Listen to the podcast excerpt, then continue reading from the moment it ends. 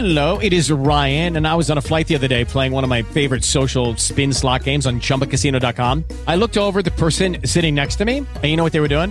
They were also playing Chumba Casino. Coincidence? I think not. Everybody's loving having fun with it. Chumba Casino is home to hundreds of casino style games that you can play for free anytime, anywhere, even at 30,000 feet. So sign up now at chumbacasino.com to claim your free welcome bonus. That's chumbacasino.com and live the Chumba life. No purchase necessary. VGW Group. Void were prohibited by law. See terms and conditions. 18 plus. Blog Talk Radio.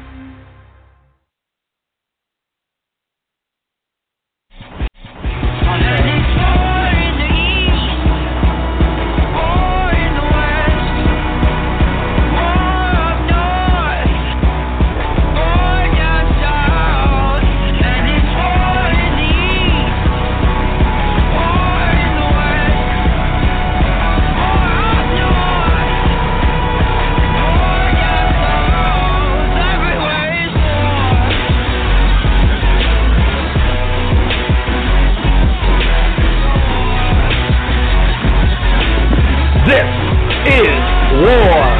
Wrestling Authority Radio with your host, Jeff Blue, Chaotic Katie, the Dean of Wrestling Referee Steve Kane, and Sadistic Sean David.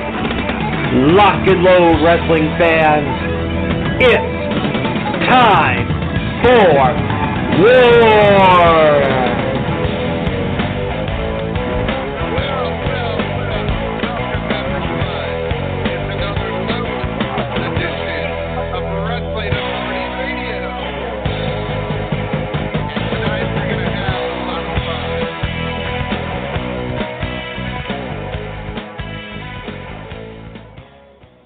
Welcome into the ER, everyone. I am Sadistic Sean David, along with my co-host. The Dean of Wrestling Referee, Steve Kane. The reason why the show could never be a bag of dicks. Sorry, honey. Go ahead. And the other reason You're why the show always- was never a bag of dicks. No. It's just Blue, aka Mouse Mayhem. Yeah, aka Baby Blue. So, boys, girls, how are you? How's it going? How was your day? And how was our night? Uh, well, it was fine. You have some screening to do. So I shouldn't be the only one doing this, but okay. Hmm. All right. Uh, well, she takes care of that and finds out who's here and who's not. Uh, I'd like to welcome everyone into the ER. This is Wrestling you're Authority here, your Radio. This is Wrestling Authority Radio, and uh, okay, we have we have. Uh, wait a minute. Okay, the rest of the tickets for All In went on sale today. The pre-sale sold out in under 30 minutes. Sold out in under four minutes. That is a new record. Unreal. Wow. 40,000 fans trying to get tickets to the historic event.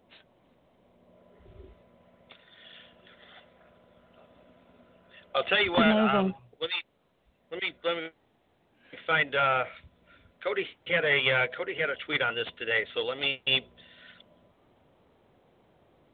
let me find that uh, real quick here. I'll have to look at my. Cody had a couple of tweets today. Yeah. Uh, let's see here. Okay, what are we doing, boys? What's going on? What did I miss? We're talking about how uh, the tickets sold out in four minutes today. Double or nothing. Oh. Four minutes. That is a new record. I don't know how the hell you sell out of tickets in four minutes, but they they did it. Hey. Hey, if Justin Bieber can do it. And these guys are a lot better than Justin Bieber. That's what I'm saying. but Justin Bieber can do it. thousand Anybody can tickets a minute. Yeah. Hey, man, the Tragically Hip has done it. Um, Kiss, Kiss is coming back in the summertime, and I'm pretty sure I won't be able to get a ticket because they're probably gone. You know, um, um, who else is coming to? Uh, the Rolling Stones are on tour this Well- year as well, and I know I won't be able to see them because their tickets will probably sell out in the same amount of time. You know. Okay, here we go. Here's here's what Cody tweeted seven hours ago. Tickets purchased from all 50 states domestically, plus Puerto Rico, DC. Nine countries: Canada, UK, Mexico, Australia, Costa Rica, Finland, Germany, Panama, Australia, or Austria rather. Excellent. First same day sellout for pro wrestling in Vegas ever. Wow. Yeah. Well, Yeah, that's there's- saying a, that's saying a shit ton. There's there's exactly. a lot of records that were broken by this one. So uh, it'll be a very interesting pay per view on Saturday night, May 25th, 2019. It's All Elite Wrestling's first pay per view, double or nothing. And I Well, said yeah, I the love the first fact that it's official. stirring the pot. Right. So, all right. Our guest is uh, our first guest is already here, so we're going to go ahead and bring him on. Uh, he's a uh, East Coast uh, product, a uh, graduate of our friend uh, Danny Cage's Monster Factory, and Oh, he wow. uh, competes along the East Coast and has also competed in Ring of Honor. I've been uh, looking forward to getting this guy on for quite a while. So here's a yeah, big and welcome to- without yeah. and ladies, ladies, he has a voice and a half. Let me tell you. Woo. Let's go. to go along to go along with the body and a half. Oh, oh yeah, you he's saw, got a you body saw and a the half. pictures, right, Katie? Yes, yes, indeed. Ramos Raventhorne. Haru, can you hear me? I'm Hey. here. hey, darling. Hello. Welcome to the show. Thanks for coming Hello. in. Ooh, ooh, Thank hey, you for having hey. Me. It's an honor. Right? you could You read the made us- phone book to me and I would be happy. oh no, oh no, you can no. Let's Um, I'm, I'm. I'm, ABC I have- Plumbing, 934. oh my, oh my. Well, I'm I'm waiting on I'm waiting on a medical textbook to come in in the mail. Um, I'll send you a copy, and you and I can uh, stay up all night while you read it to me. Is that be okay? That sounds good. I can give you I can give you an adequate rundown of the bubonic plague and the effects it had in the 14th century. Goddamn rats. that is Oh, fantastic. That's like most everything. Damn rats. I've had pet, I've had pet rats. They're as smart as dogs. Be nice to the rats. Those ones were just evil and sent and sent from the bowels of the earth to kill everybody. So it's not their fault. I was more thinking of ring rats again, but you know that gets me in Oh, trouble oh, every oh. time. Ring rats and dick sponges. Ring rats and dick sponges. That's all. Indeed, I we hear talk that. about. Uh, I hear, I hear rats are still around spreading the plague in a different way in the wrestling world. I would not be a jerk if they used to do. or or or spreading or spreading a plague in the wrestling world. We don't know what's between their legs. We don't know what they're bringing to the party. We don't know what we need to protect ourselves from. So people, seriously, we need to do a PSA. Beware of the ring rat. We need, yeah, we need a PSA one time, man. We got to make one. Indeed. Keep, keep your cheese in the refrigerator, gentlemen. Oh my God. I don't think people realize it's a real problem. It's a real problem. It's oh, hey, it's not just a a real real problem around the ring. It's just not a real problem around the ring, man. It's a problem everywhere. Bitches, bitches be crazy and always trying to steal your shit or your man. Okay, so yeah, or your woman. Well, we have this song to play for, just for Ring Rats. I'm only going to play a little. Uh, no, I'm only going to play a little bit of it. This is called. Okay. th- Funny. This is actually called Rats. Ring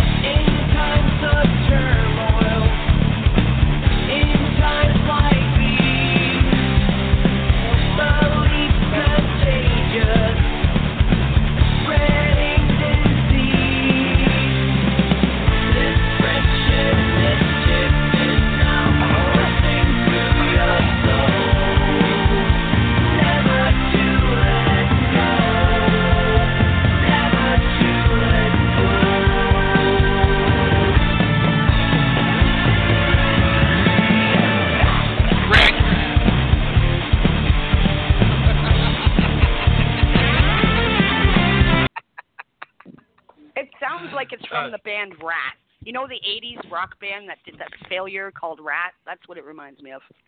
That's what it sounds, it sounds like Ratt. I need to clip that and have and, and find somebody from a famous movie going rat. Uh, nah, I don't know. We could we could have fun with that. A ring rat Well- clip or a bumper. Well, okay, okay. Um, Steve will appreciate this. Steve, you like Rush, right? What's that? You you like Rush, right? I like yeah, Rush. I love Rush. Okay, you know you know the song Subdivision. Okay, yeah.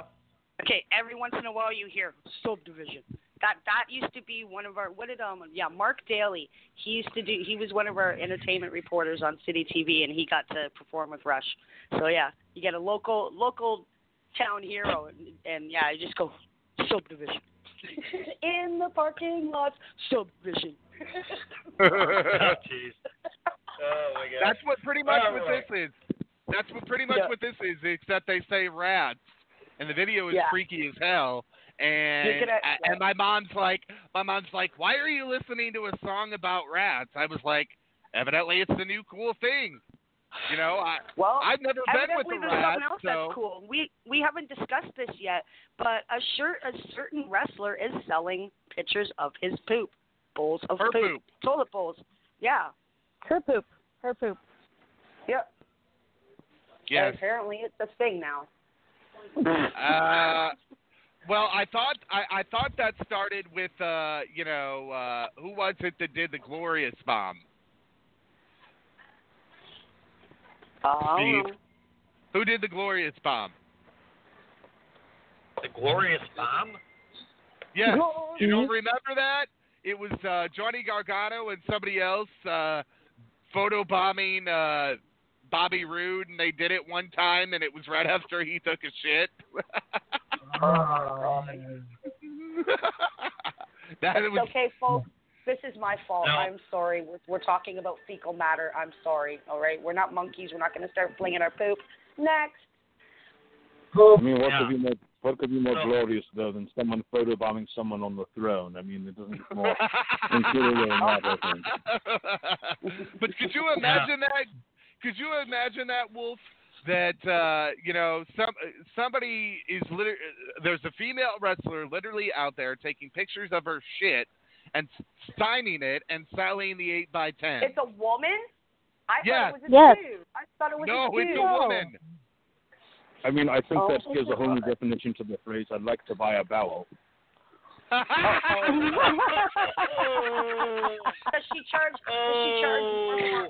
Does okay? Does she charge depending on how big, size, color, Taco no, Tuesday it's like or five not? dollars. It's like five. She's like selling it for five bucks. And like, uh, don't get me wrong. I'm I'm a struggling independent. I'm a, I'm a struggling independent wrestler. I'm I'm all about making money, but hell no, hell no. Money is money is money. Money is money is money is money. Like if I were a wrestler, I'd sell my tights and my socks and my boots for money, but I ain't selling my fecal matter pictures. You can fuck off. Those are well, mine. you know, you know what that gives a brand new definition to selling your shit. Yeah. Well, what if it has corn in it? And like, if you could see what they have for dinner, is it worth more? Oh God, Katie, My husband, Katie, I'm asking Katie. for my Oh, husband. Lord. It's not me. Ask Darren asked. My husband asked. Not me. Not me. We've, Say, this one is not mine. Damn You it, really we've already lost our PG-13 rating. Bullshit. well, you Bullshit. really We've never do been. about. Uh, you hear about wrestlers all the time on Independence, especially trying to get their shit in. Well, this gives them a whole new way to do it. I think. Yeah. Buy her oh my shit. God. Literally. oh my god. Okay, Uh, I just want to tell my co-host to shut up so he can keep talking. I'm sorry. He's just Uh, dreamy. He uh he well the the person doing it is Shut Shotzi up, Blackheart or Shotzi Blackheart, however you pronounce it.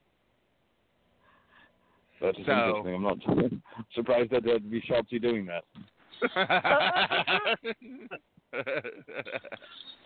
um, so Greywolf, we don't know a lot about you. Um, I I've heard of you, yes, but I don't know your background. So tell us about what made you get into the crazy world of professional wrestling. Well, you know, I, I relate the story quite often. You know, when you're growing up, you see, you know, you're told the story of the greatest heroes of all time. You know, some children are drawn to comic books because they're larger than life. You know, you see these superheroes Yeah. doing fantastic things. And I, you know, was always drawn to you know the stories of the Romans in the gladiatorial arena and you know knights Oh. jousting on horseback. Oh, honey, you're into the Roman Greco thing? I love anything Roman Greco area. We could talk for hours, honey. Chariots, Indeed, anything you want.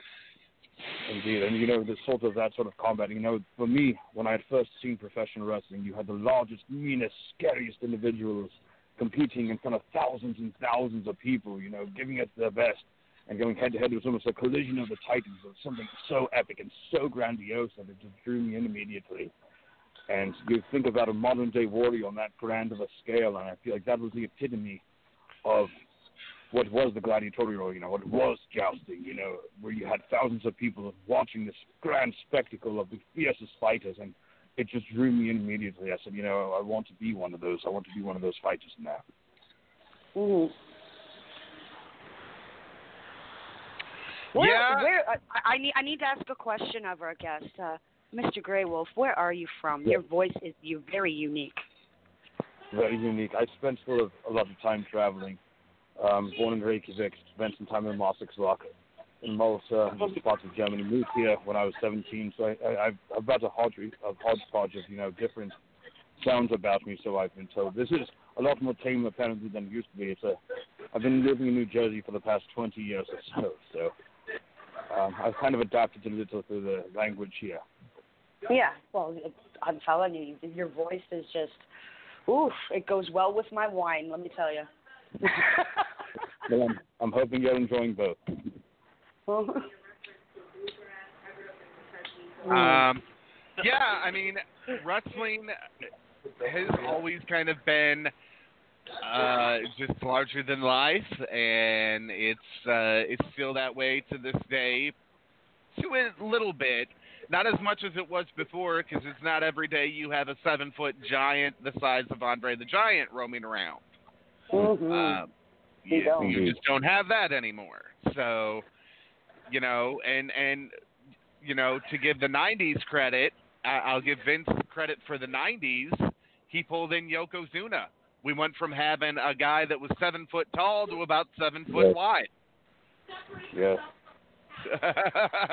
You know, really, they say wrestling has evolved, it has changed in a certain way, and I, I sort of agree. I mean, now, obviously, you have the wellness policy implemented, so you don't have the gargantuan individuals you had, you know, the days they are gone. Um, and also, you know, a lot, you see a lot more athleticism now. They're really breeding athletes now, as as opposed to just big sport. And, believe me, I'm drawn to. You know, I was always a strong, you know, a fan of the power, the power wrestler. You know, having a background in bodybuilding, having a background in, in strength training, and then um, powerlifting. Mhm. I was always Oh. big, strong um, sort of style. And you see, you see something different now. It's not the same type of athlete. The type of athleticism you're seeing now is the caliber that you've never seen before. I really think with the influences um, that we've had in the past several years, you know, with the, the standards to which they're being held, is much higher than the days past. I mean, I think that the archetype before was your honky tonk man, your Greg the Hammer Valentines, your Arn Andersons, your Buzz Sawyers, your people like that, with you know big, strong, tough men. It's just adapted and it's evolved into something different now, where you have a really high caliber caliber of athlete. Um, that you just were that wasn't typical. It was very atypical many many years ago. I mean, you had even coming going referring to the 90s or so. I mean, you had your Owen Hart who were a little more athletic. You know, Jimmy Snuka defined a whole new style from jumping off the top rope. You know, that was something almost unheard of in mainstream at the time. So you just see innovation after innovation and adaptation. And some of the people, especially, we see the novelty of what's going on in the United Kingdom or over in Japan or some things coming out of Mexico. It's just absolutely unbelievable with what they're doing now. Absolutely. I mean, and it's and it's an amazing thing.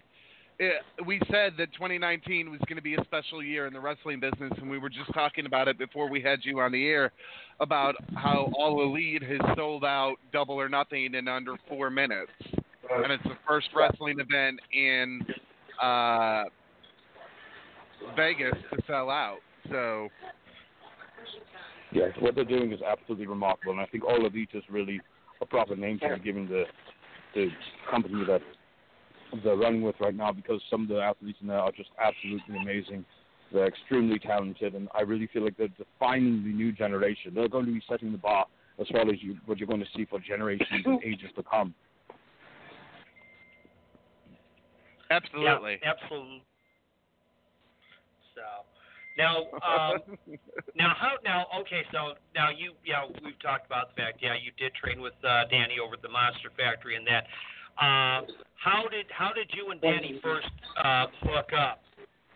And that where Well, actually, uh, this is- you know, yeah. This is an interesting story indeed. Um, the Monster Factory has gone through many incarnations, of course, having been started well over 30 years ago by um, Pretty Boy Larry Sharpe and, and Buddy, uh, Nature Boy Buddy Rogers, you know, to train the, the son of Nature Boy uh, Buddy Rogers, um, who had never pursued a wrestling career, but then have taken on people like King Kong Bundy and Bam Bam Bigelow in the, you know, in the infancy. And Danny Cage actually had taken over the Monster Factory in 2011. So when I was trained, when I broke in, it was approximately 2005. And it was not run by Danny Cage at the time. It was actually run by a man named uh, Ed. There's all that's we'll just leave his name right there. We'll just call him Ed because he's since disappeared from all public view and no one knows where he went. Um, but it was Larry Sharpe who had still owned the academy, and I had been training. You know, it was completely different then when when uh, Ed had been running the run the place. We were, you know, in a warehouse, literally in a warehouse where there was no heat in the uh, the winter and there was no air conditioning in the summer. And we would open with bomb drills, you know, seven, eight, nine in a row in 15 degree weather. He said it would toughen us up, you know. And we were in a boxing ring. It wasn't even a wrestling ring. It was a 20 foot boxing ring. So you can imagine Oh, how much good bumps had, had no give to it. And every time it would rain, Yeah. you know, buckets of water would come down from the ceiling. We'd have to remove tote, totes from the from the building filled with water. You know, it was just it was a really really facility and really run down. Danny Cage took over in 2011 with a completely new facility um, and brand new rings. And if you'd seen the Monster Factory now, you wouldn't believe it was even the same place. Yes, it bears the same name, but Danny took it and reformed it in such a way that they have full amateur match in the entire facility. They have two different wrestling rings. They have a full weight room and facility there. Uh, full tech technology. Oh, yeah. You know, they have the internet and, and the televisions where you can do tape studies and all sorts of recording materials. And uh, they teach promo work and uh, everything you can imagine. Referees and valets and, and announcers and commentary. Everything you could possibly imagine in the wrestling business. So much as we have people that are training to do lighting and sound. Um, that we also coach them. Um, and now he has a deal with Ring of Honor where he's one of the primary camps that you have must go through in order to, fur- to further your career to get to Ring of Honor. So the place is Yeah. really, really remarkable. Danny Cage. and he's he approached me. I believe it may have been 2012. It's, yeah, I, I believe because he had shortly opened this the new school, and he he was then sort of running shows out of the school, and he had um, reached out to me to come back, you know, and then which eventually led to me working for Danny, and then later down the road coaching for Danny and helping him with camps and so forth. So I'm very, very privileged to have had the opportunities that I have had with them. Yeah. well, and yeah. it's, it can be it's understanding why. At least you got to meet Larry Sharpe. Not everybody got that opportunity. Yeah, That's so. Larry, Larry was a character indeed. You know, men, much good, Mm. some bad, and he passed away. You know, about a year and a half, two years ago now. And he was a character. He was one of a kind, and he had a, a signature voice. See if I can do the voice. It's Larry Sharpe. He kind of talked like this. He had a very funny, high, nasal voice. He would come in and say, "How are you doing that?" You know, and he does this, this funny, Don't funny ever voice. change voice again. Um, and he'd always have a story. He'd always have a story to tell you. And people always would have stories about Larry. And he was a legendary figure. And I was indeed privileged to have trained a little under him. Not so much under him, but his influence was always there. And he would come around from time to time. And he's a, a character indeed. Some of the things that, uh, some of the stories I cannot relate, they'll not be appropriate. Oh, they're appropriate. They're appropriate. We talk about everything on here, man. I, I, You can say whatever you want. I'd, I'd prefer You not have to say no idea. Just, just to honor his You memory. have no idea. All right, but Okay. you're allowed to say. Just, I can just I can understand. respect that. Just That's- understand. Yeah. Just, so hold on a second. Just understand that there are there are re- no real limits on this show. Um, you're allowed to say whatever you want in any fashion that you want to say it. You may swear anything you like. Just so you know. All right. Okay. Well, I, I just I choose to honor his memory, and Okay. the way I find it. And that is honorable. That is that is hey man, that's straight up solid of you. Yeah, Larry. Larry was definitely one. You know, like you say, he was he was definitely a character. Um, I uh, back when I was first uh, breaking in, getting myself known. Um, I hung out uh, quite a bit with uh, Ed Wiskoski, aka Colonel De Beers, and oh my God, Oh, did he man. Larry's story? He was one of the viewers. He's, he's one. Actually, very few people know this. He was an early influence on my heel work.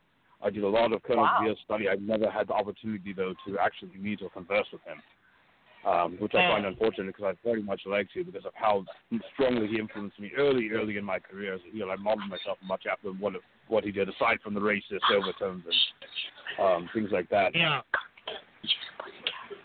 Yeah, yeah, definitely. I mean, oh my gosh, but uh out I'll, I'll I'll tell you right now, man, out of the ring, away from you know, away from the audiences, oh my gosh. That man was an absolute card. He talked about, you know, in fact one, in fact, one of the stories I remember so well is him talking about the fact that uh um when he'd fly out on trips he always he always would sit in the back of the plane because his uh, his explanation was if the if the plane's going to crash, the back of the plane's going to go down last. I've got I've got the best chance of getting out. Remarkable. Oh man, I can't tell it as good as he does, but oh man, no, Tell, tell, tell me your story, Uncle Steve. no. Like I say, that's it. You know, Eddie Eddie is Eddie's one of a kind. Eddie is one of a kind. You know, I mean to. You know, to, to try and tell some of the stories that they would tell, I would not do him justice. He's just that good. Aw. Seriously. Well, Yes. then, Some of my favorite Okay. memories are, are traveling with old veterans or sitting at a dinner table with old veterans and listening to their tales and stories of, of things that they've done and experienced that you would not be able to do nowadays with cameras and social media prevalent. And some of those stories are the best because it was a different time. You can't do things now the way you could even 10 years ago.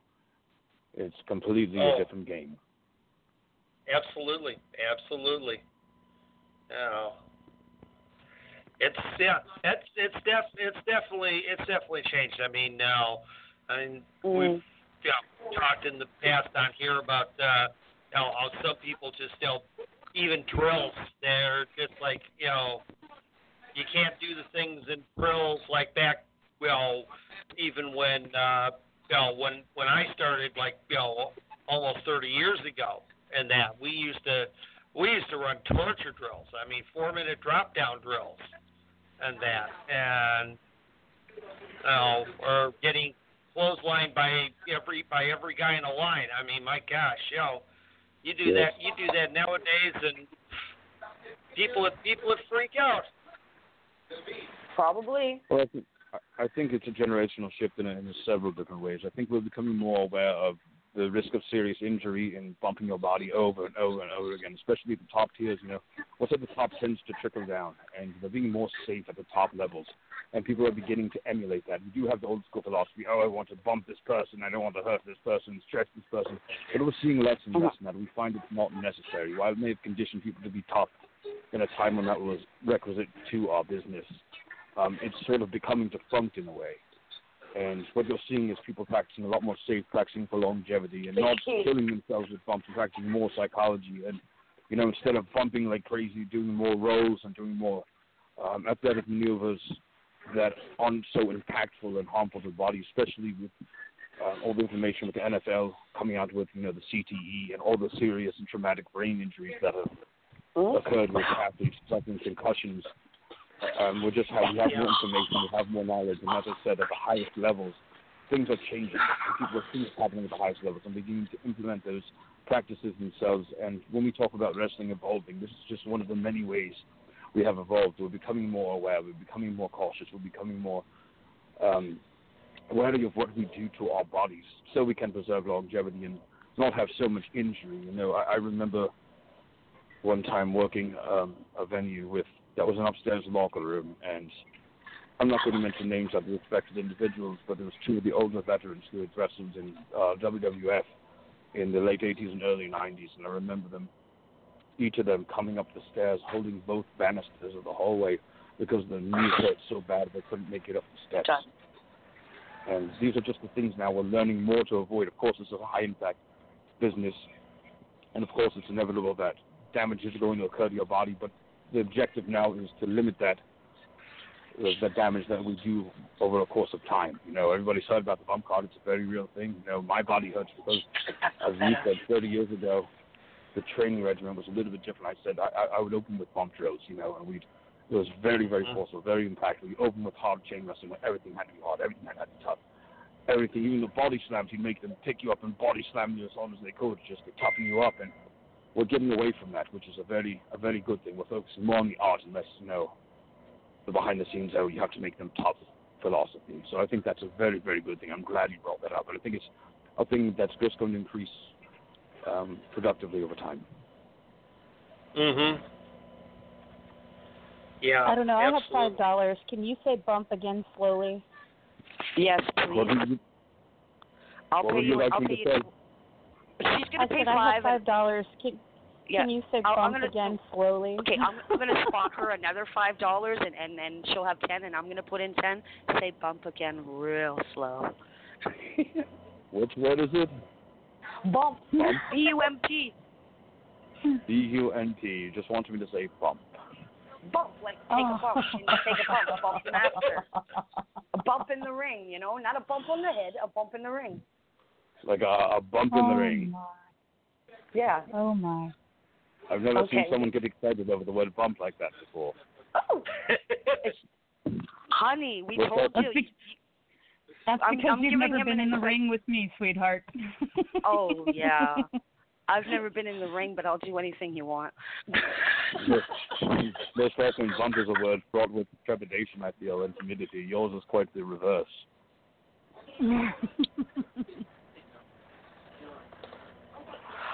Mm. Oh, Anyways, um, awkward. yes, yes. You yeah. didn't think oh, when you were getting on the show that you were going to have uh, women just drooling all over you over one word, did you, man? Perhaps Oh, I should start saying bump, bump more often. Okay. I would classify like things, that- like things that go bump in the night. Oh. Oh my. Want to bump? Hey, hey, hey, Jess, Jess. He can bump uglies with us. exactly. Now, ladies, Yeah, let's we remain just- on topic, shall we? We're, we're sexually harassing our guests. That's not okay. I'm, I'm putting myself in timeout. oh, there we go. We got the snort. We got the Katie snort. oh lord. oh my gosh. Oh, and a squeak. So- Oh my. Okay. What, does that actual song?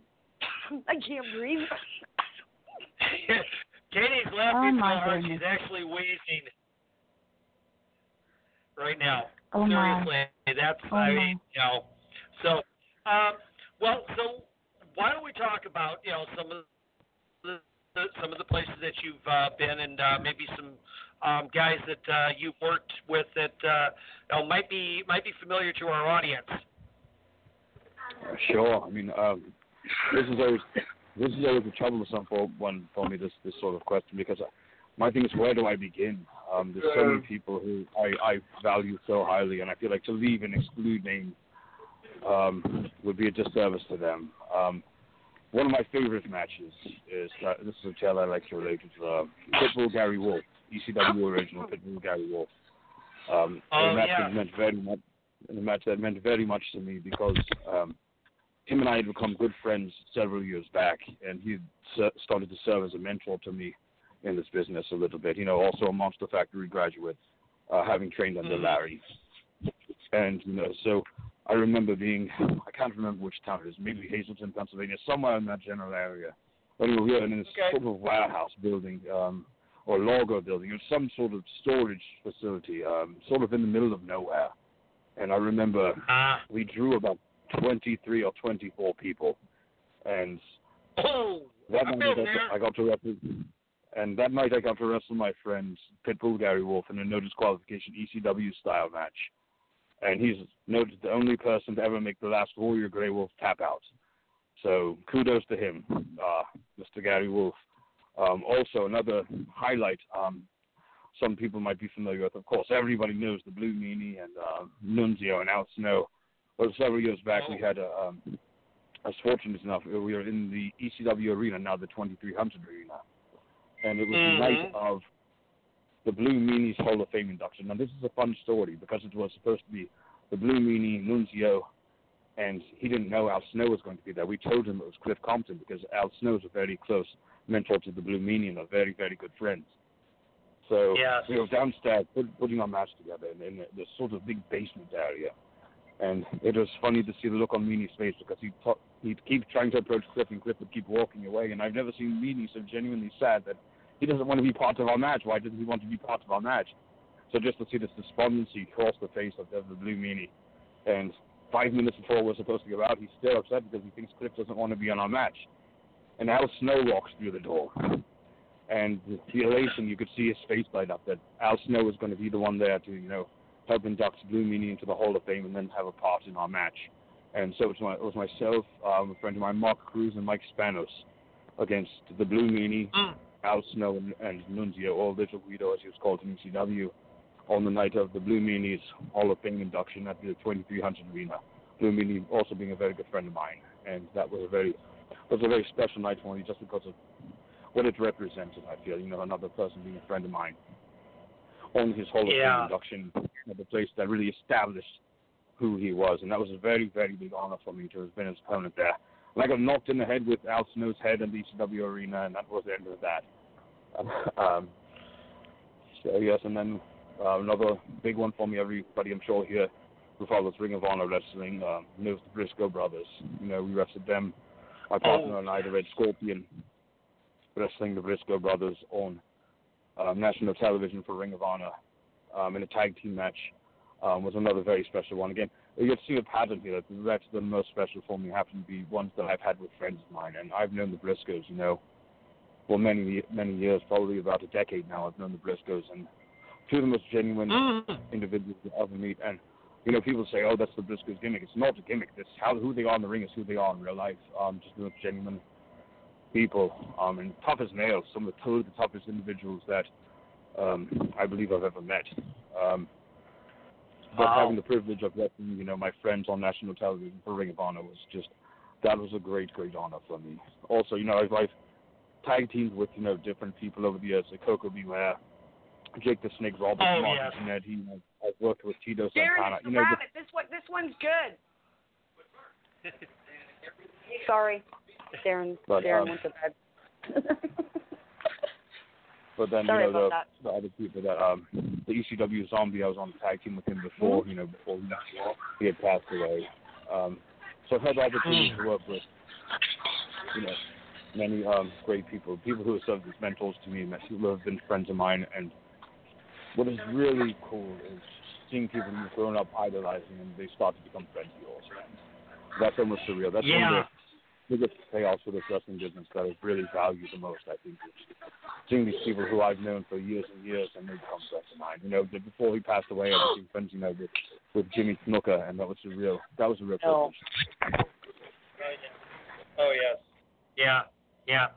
Uh, a lot of the guys that you're talking about, I've worked with, I've become friends with such great, great people, such great people. Uh, I always liked Jimmy because uh, Jimmy, I mean, it was just so soft spoken. It's like, and he's like, "Hey brother, how you doing, brother? Yeah. What's going on, brother?" Yeah. I mean, I mean, what you, yeah, like you, you know, when you talk about somebody who, what you saw was the was the guy. That was Jimmy. That was Yeah. Jimmy. Oh, the, Really the. Jimmy on the Jimmy in the ring and on a microphone was the same Jimmy that uh, was in the dressing room. It was so it was so cool. You know, such a such a fun guy to to hang out with and that. Um, and Koko, oh my gosh. Phew. I could I could go I could go on about Koko. We had some we had some great times together over the over the course of the years. That oh, um, so it's some yeah that's that's some that's some definitely fun stuff. Um, This well, let's fun. talk about yeah let's I mean okay so you've you you you've been at the 2300 and that, um, and you've been in some broom closets. Say, I think we all have, and that. Uh, part of the business. what? What? Part of the business. What's uh? Yeah, exactly, exactly. What's one of the best places that uh, you've had the opportunity to uh, work in um, over over the course of the years that you've uh, been in so far? Well, there's some really cool arenas. Um, I mean, the, the 2300, obviously, without having to mention again. I mean, that's just uh, marvelous. Just not the best facilities, but just for nostalgic purposes of everything that's gone and transpired Yeah. there. I think that that's a really cool one. I can't remember the name of the venue we were in in Baltimore for Ring of Honor. It was um, some sort of skate facility that really looked like it turned into a venue. Um, I just want to mention some really cool um, venue. Uh, my my favorite, or one of my favorite at least, is for Rampage Pro Wrestling. They just um, stopped running in this building, but it was an agricultural museum. So you walk in the Oh, building and it's so cool. awesome antique. And me, I love history. You know, everybody who knows I like me loves, I know, love they say- museums.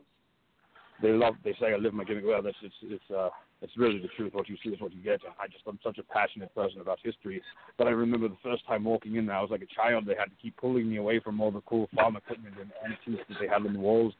And they had this building inside of the building that was a replica of an antique farm sort of shop or something. It was in some sort of general store or some sort of shop Oh, inside my. there, and it was just it was really cool. Um, had tractors and all sorts of different various antiques. So we actually ran the shows inside of this big museum, which was an interesting venue. I oh. remember Oh. another one. I can't, I mm. can't remember the name specifically of it, but it was at York, Pennsylvania, and it was a big stage with the theatrical curtains, the big heavy velvet theatrical curtains behind it. And we built a ramp from the Oh. stage out to the ring, and the lights were right above the ring, and just um, the way it was lit is almost something out of a painting or something out of a movie. So that's just one of my favorite venues, just visually. It was such a remarkable venue, and the photographs are amazing. Also, um, I'm not sure if you're familiar out here, uh, Hazleton, Pennsylvania. They have the sanctuary. You know, the Okay. sanctuary. Oh yes, we've had John on Yeah, the- before.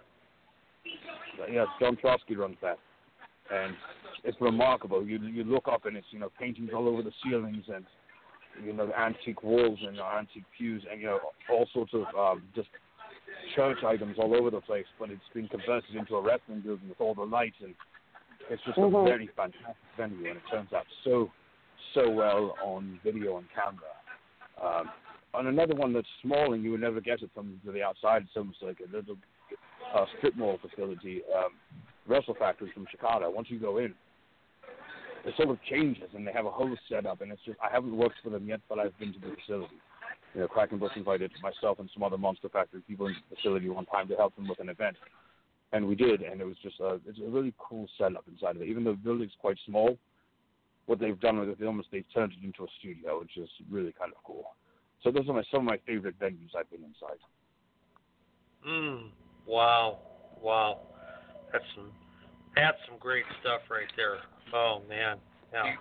I've, I've, I've seen the pictures of the sanctuary. I've I would I wish I could I wish I could go. I'd love to take a trip out there for for an event just to just to see that building because the pictures just look phenomenal. Yes, and John Trotsky, the one who owns it's a fantastic mind for the business. He's a mentor to a lot of people, coaches, and helps run the school up there. And um, a magnificent person to learn from. And if anybody does make the trip out, he's one of the people I'd suggest visiting because he's such a great mind in the. He's such a good trainer. Huh? Yeah, yeah, absolutely. Like I say, because we've we've we had him and uh, Evan Ginsberg on uh, uh, on the same night, and uh, oh my gosh, you know, I mean, Evan Evan is great, is a really good student of the business himself. Yeah. So it's you know, I mean, so to have him, to have him and John on, of course, you know, talking not just about uh, the movie, but uh, talking about the business in general. Um, because of course, John uh, John did for a while this persona on uh, Facebook. I don't know if you ever saw it. Um, Angry Wrestling Vet. Angry Wrestling wrestling, yes. Yeah, there's, Uh, there's much speculation actually going around for quite a while. that We were all accusing it of being Danny Cage because there's many similar things he said that Danny said. So there was Yeah. speculation for some time that it was Danny Cage. Yeah, but uh, yeah, John definitely. Oh, as you say, great mind, great mind for the business. Understands he understands the you know the modern state of the business and that, which uh, really, which you know, I think helps set him apart from a lot of other a lot of other people in the uh, promoting game and that right now. Indeed, So. absolutely. All right. All right. So, um, well, uh, Katie, Jeff, John, come on, jump in here. Ask some, ask some questions. I'm feel like I'm starting to take over the conversation Hey, here. well, two of you, like, well, I just put myself in timeout because I couldn't behave. okay, well, well, I'll, I'll, I'll ask my favorite question. Um, what got you into wrestling? Exactly. What was the moment that you decided that this is what I am doing? This is my lifeblood. This is my dream. This is my love. I can't remember the exact moment. It was very shortly thereafter I, I'd seen my first wrestling program. I had almost known immediately I was fascinated. I was drawn to it, and I couldn't get enough of it. And I sort of lived and breathed wrestling, and that's what I loved. And um, it was very, Mhm. very shortly thereafter that you know you start pretending to be, you know, like a wrestler on television, and Yeah. and um, it was yes, very shortly thereafter um, that I had set my mind to it, and you know I was tell everybody that I was going to be this this wrestler, and um, here I am, you know, many years later, over 30 years later, probably now, um, running around with tights and boots and wearing belts. Yeah. Mm, Mm. that's awesome. So, all right. Sorry, people all right. So, messaging me. yeah. Um, now let's see. Now, now, why don't you go ahead? Let's uh, talk a little bit about uh, um, what you got, what you got coming up, because uh, I have to catch uh, on uh, on your Facebook today. You've got a uh, uh, big event happening here uh, shortly. So let's go ahead. Let's give you let's give you a second to uh, do a little bit of self promotion here while while we got you on. Sure. Um, things I have coming up um, this weekend, I have um, returning to Power um, to uh, Pennsylvania Premier Wrestling PPW in Hazleton, Pennsylvania, in the Youth Battle Royal. It's called. It's a Rumble style Battle Royal, and I'm excited to make my return there after approximately five years. It's been since I've graced the ring, so Hazleton, Pennsylvania PPW this Saturday and Sunday. I'm very, very excited. I'm coaching again with uh, alongside Brutal Bob Evans and Tim Hughes at the Hangs with Bob seminar at Northern Tier Wrestling during the day Oh, on nice. Sunday at yes in Sayre, Pennsylvania. And later on that night, I'm facing the legendary HC Loc from you know ROH and ECW Oh, that that night. Yes, um, so I have that coming up. Um, then next weekend I have uh, ACWA in Palmerton, Pennsylvania, where I'll both be defending my Valhalla Visions title and wrestling one of my best friends, um, Corey Castle. This has been a match in the making, well over ten years, and I've yet to be in the same ring with him on a on the wrestling event.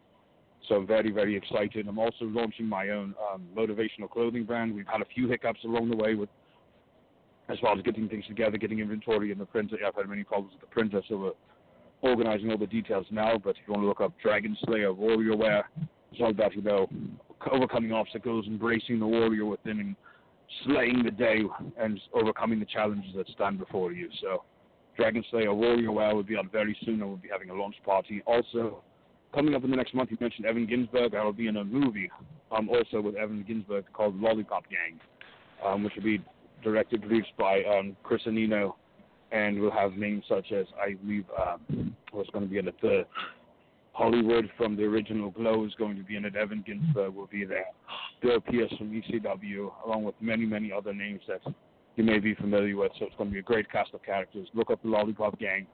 Um, there's a Facebook page, and that should be shot uh, April 7th, I believe we're shooting that. So Oh, wow. quite a few things, quite a few things coming up in the books. Wow. Well, hey, next time, next time we get uh, we get Hollywood on, guys, we'll have to ask her about that one.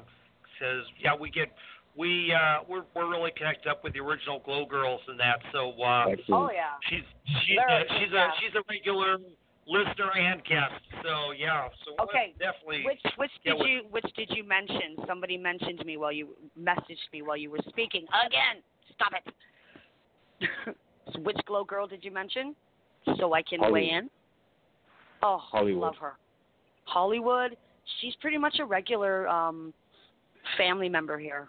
We love her. Wow. I adore that woman. She's a fountain of information and just a beautiful soul all over. I have not yet I met her, but I look forward to, to working with her. Um, against the Lollipop thing, look it up. I, I just posted something on my Facebook page about it earlier. Who's um, the main cast that's going to be on that. I believe she's listed. Um, and they're very, very exciting. I'm very, very excited about this. Oh yeah. Well, I'll tell you what. She's also she's also a workout freak. So uh, you two will probably you know spend some time uh, in the gym, and uh, I and uh, she might she might uh, she might take you for for a little bit as far as uh, oh, who can uh, who can keep it keep it up on the machines and that. Because I mean, I she's just I mean she has got still got an amazing look. In fact, I think she actually looks better now than she did back in back in the uh, peak era with Glow. Yeah, Well- I've seen the pictures, the more recent ones, and she looks fantastic. And she obviously She does. seems up with herself. Looks very, very good out of herself. That's even testament, you know, just in looking at her. Yeah, yeah, and she's definitely she is definitely a sweetheart. Um, she might even she might even try and uh, talk you into uh, going on the Glow cruise. So uh, get ready get ready for the sales pitch. Uh-huh. I'll, I'll prepare myself. That, I, I need a pa- I need a passport so I can go to an afterglow cru- cruise. I would love to do that. That'd be incredible. I'm just afraid that the moment uh, I I take my room and we set sail, we're gonna sink. I'm bad luck apparently, so that's why I feel yeah. That's why I've never taken a cruise. Uh, and everybody Oh, goes silent. Crickets, crickets, crickets. Like, uh, jeez. Hey, we want to let you have have your chance to talk here, Katie. Well, I, I, I, I'm, I'm done talking. Don't leave me all dead airish. I, I'm, oh I'm, gosh. I'm just gonna sit over here and look pretty for a change. That's yeah, that's what I'm gonna do. oh we can't, man. we can't really see. We can't really see you via this medium. I mean, we'll just have to conjecture Oh, what honey. exactly you're doing to look pretty. Sweetheart, sweetheart, I'm five foot one and a half and about 125 pounds. I have naturally curly, natural red hair and green eyes with freckles. I'm gorgeous. It sounds terrific. Sorry. So now you've got more And I'm- and imagination I'm Irish. I'm. Now, now I'm I'm, Irish. leaving dead air.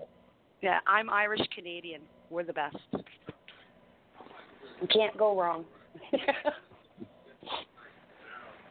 we like we likes to fight and we likes to party. How can you go wrong with that? So the Irish goes, don't you like to drink as well? Um, I'll be perfectly honest. Um, I can I can drink my wine and I can drink my uh, whiskey and ginger ale, but um, I puke more than I drink. Um, so, and Lord help me if I eat any sweets while I'm drinking. Um, then I'm I'm hugging I'm hugging the porcelain bus and pressing the turn signal every five minutes. So uh, perhaps you should yeah. your wine then. yeah, I'm a toilet bowl hugger. Have, but I can't tried drink. mead? Have you tried mead? Oh, do I smoke weed, honey? I smoke weed all day no, long. not smoke weed. Have you tried? Have you tried the mead, the drink? I, I- um, Mead. I don't believe I have. Mead. Um, that's Mead. almost Try like beer. Mead is kind of like Mead beer, is isn't fantastic. Not Mead quite. is It's more like a honey fantastic. wine. What is mead? No. It's like a a honey mulled wine. wine. Oh, I could drink Yeah. that. I could drink that Yeah, with mead- you. Give me a mead is percentage. um, Give me a percentage. I, I, my wine is usually I anywhere want to between drink it eleven. out of a Viking horn. oh, but Oh, I of don't course. even know what the percentage is. It's delicious though. But um, yeah, my percentage. I, I drink a nice white Zinfandel, um, or a Pinot, and they're usually I drink my blush wines, and they mine range from 11% to 13%. So I can hang with y'all for about five glasses of that. See, Katie's classy. I drink whiskey out of a brown paper bag. I'm I'm cool like that. Well, I, I, I, I'm, I'm, a- I am I am a whiskey girl. When I go when I go to the bar because um well they serve a low percentile of of wine, so I don't even I don't even bother because I know my my blush wines, right? So I just go straight for the Ryan ginger ale with a lime twist. Thank you very much. And yeah, five of those, and I'm I'm ready to fight. Because I'm known, I'm known for if I'm not drinking my mead, which is very seldom I drink anyway now. Uh, I try to maintain my body and remain healthy. But when I do, Mhm. um, I was notorious for going through a bottle of whiskey in an evening. wow. That was my, that was my usual, you know, a bottle of, you know, whatever happened to be available, Old Crow, Evan Williams, or Jack Mhm. Daniels, or Dickens, Yeah. or whatever happened to be available. Um, very rarely a Jameson, but sometimes. The alien? Um, not so much anymore, but uh, that was I was notorious for going through Yeah. my. Sometimes what I would do is I'd get a cherry. I like my honey flavor because it's sort of like drinking mead if you get the right one. Uh, not quite the exact, but it's it's a little can have the similar aftertaste. So I'd to get you know honey and a regular. I'd go through half a bottle of one and half a bottle of the other, and I'd go through a whole you know whole bottle. And I think again not so much anymore. Um, if they talk about they say living the gimmick, you know, there's times where we'd have, you know, I'd, we'd have a raging fire going. I would literally be eating a turkey leg, and we'd have naked belly dancing going around the fire. As we're Oh, belly dancers, you say? Yeah, it was a grand old time. Uh, not so much anymore, though. Oh, I, I like me some belly dancers. Let me tell you. Very I know I know I know a couple of little belly dancer moves too, but nothing spectacular. But I can dance. That's always, always a good time. Oh man. yeah. Okay. Hold on. Oh wow. So, oh, oh my gosh. So, well, I know your limit, your minutes are limited in that, and and uh, of course we're going to be uh, getting ready to uh, have uh, at least Hugo Savinovich on for uh, hour two to uh, pay tribute to uh, to uh, Pedro Morales who uh, passed away um, yesterday. So. Uh, Greywolf Raventhorne, thank you so much for coming on. Uh, we're definitely uh, want to get you uh, back on again at uh, sometime in the near future. Um, we'll chat uh, either uh, back through Instagram or on Facebook, and uh, we'll uh, we'll bring you Oh, back yeah. on. All right, my friend. Indeed, the honor has been all mine, gentlemen, ladies. Oh, darling. It's been an absolute Thanks for- Thanks for coming out, and it's been an honor to have you Yeah. as well. Thank you. And Oh, yeah. one more Thank time you. before I get first. First, I have to get a haroo out of everybody, so that's my battle cry. So haroo. Woo! oh, all right. That'll, that'll work. Thanks much, And before- brother. before- we appreciate it. Thank you. And before, Yeah. one more time before I depart, this one's for the ladies. Ladies, bum. Mm. It, is, it has been an absolute honor, thank you very much. Thank you. Hey, Good, thank good you. night. All right, it's time for our song break. We'll be back. Time for the song break. We'll be back. Refresh your calls if you're on your cell phone.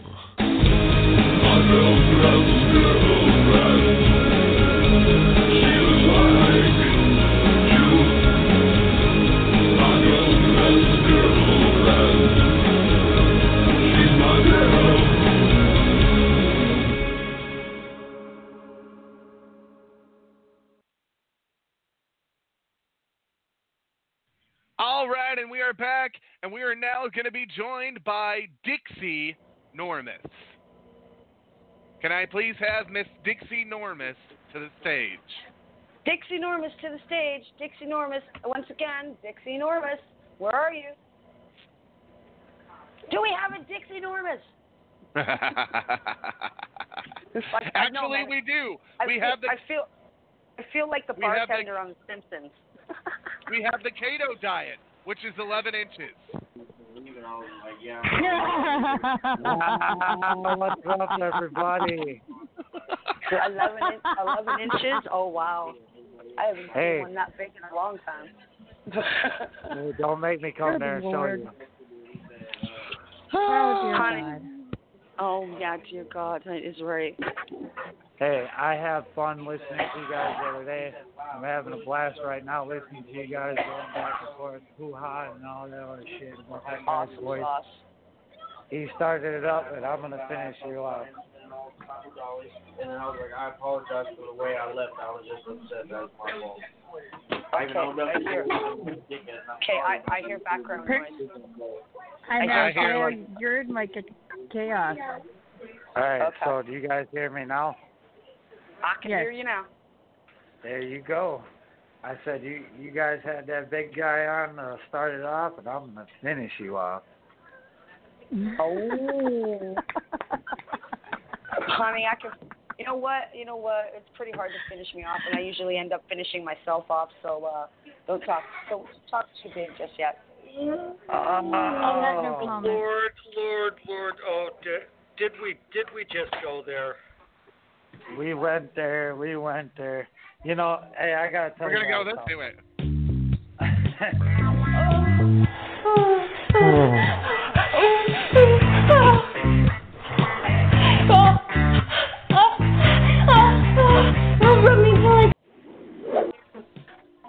It always makes me laugh. Man. Oh, Stop my playing. God. Once again, So you're Katie steps into it Yep. without her It's boots on. Yeah. it was- oh, yeah. Okay, you, So you- look, like- man. If you've never walked a dog in the in the winter time and, and and you get the January thaw and and the people who didn't pick up their dog shit because yeah the snow's gonna cover it the next day, yeah. Oh, Aw. I'll tell you. You know, you know. Here's here's my theory on that.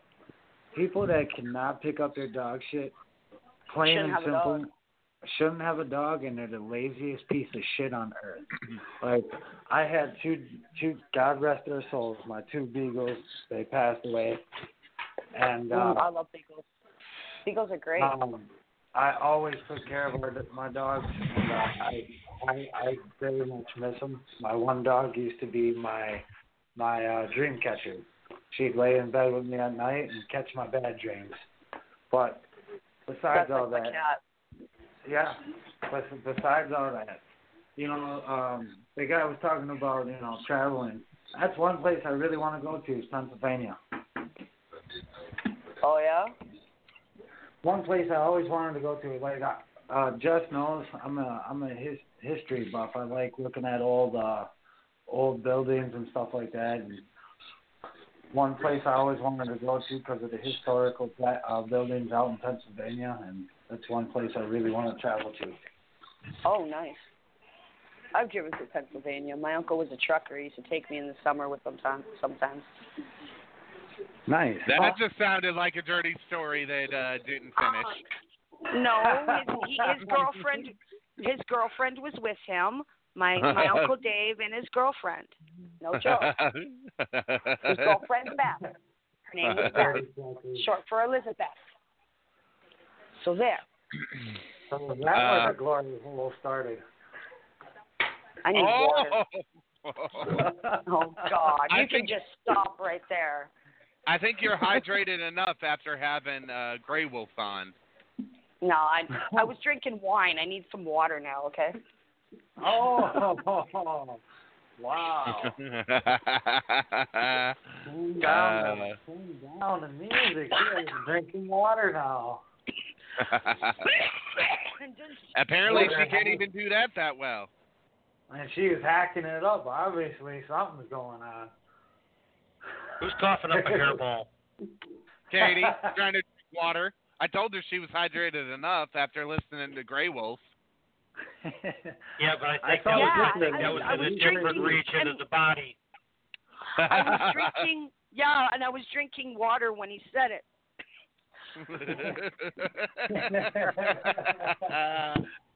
oh man. All hey, right. hey, Katie. Pink pubes. What's? What? Pink pubes. Whoa. Mine are red. Ah. Are we I- I discussing know. colors? Oh, pink. Oh yeah, pink pubes. I, I guess I guess nobody will know mine because I, I got brownish blonde hair and I shave everywhere else. So He manscapes, don't you know? yep, gotta keep the man, gotta keep it fresh and clean. You know. Well, I I look like a Scottish man down there right about now, nice big Scottish beard right now. So yeah, it's it's the it's the winter Hey. time, motherfucker. It's the winter time. I don't gotta. Mm-mm. I don't gotta do shit. So I did I did catch up on some of the uh, Raw and SmackDown uh, clips, Okay. and uh, I kind of kind of feel like shit about the whole Becky Lynch thing. Me too. I feel really shitty about it. Vince, you're a fucking asshole. I mean, they say all you have to do is apologize to us and you're in and welcome to SmackDown. There you go. And all you hear is no chance. You know, like, and then I it's six, and then 60 day suspension, and you come off suspension five days after Wrestle, WrestleMania is done. That's such utter bullshit. And I mean, I mean, I she was can- cleared. She was cleared. She's fine. I can understand. I can understand pushing Charlotte again, but at the same time, against against Ronda, I I would definitely. We've already seen it. We've Well, already yeah. seen it. You know. You know what? I'm getting just as sick of her as I am of Brock Lesnar. She, I mean, she's not her fucking father. Okay.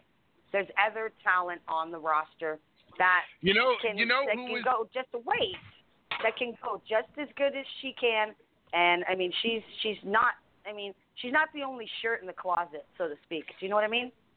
Well, there was a there, there was another member of the Horsemen, and we were joined I don't give a by uh, one of his This relatives. is ECW original, C.W. Anderson. You're listening to TWR Slam on the Graveyard Radio Network. The reason I listen to that is because I'm an Anderson.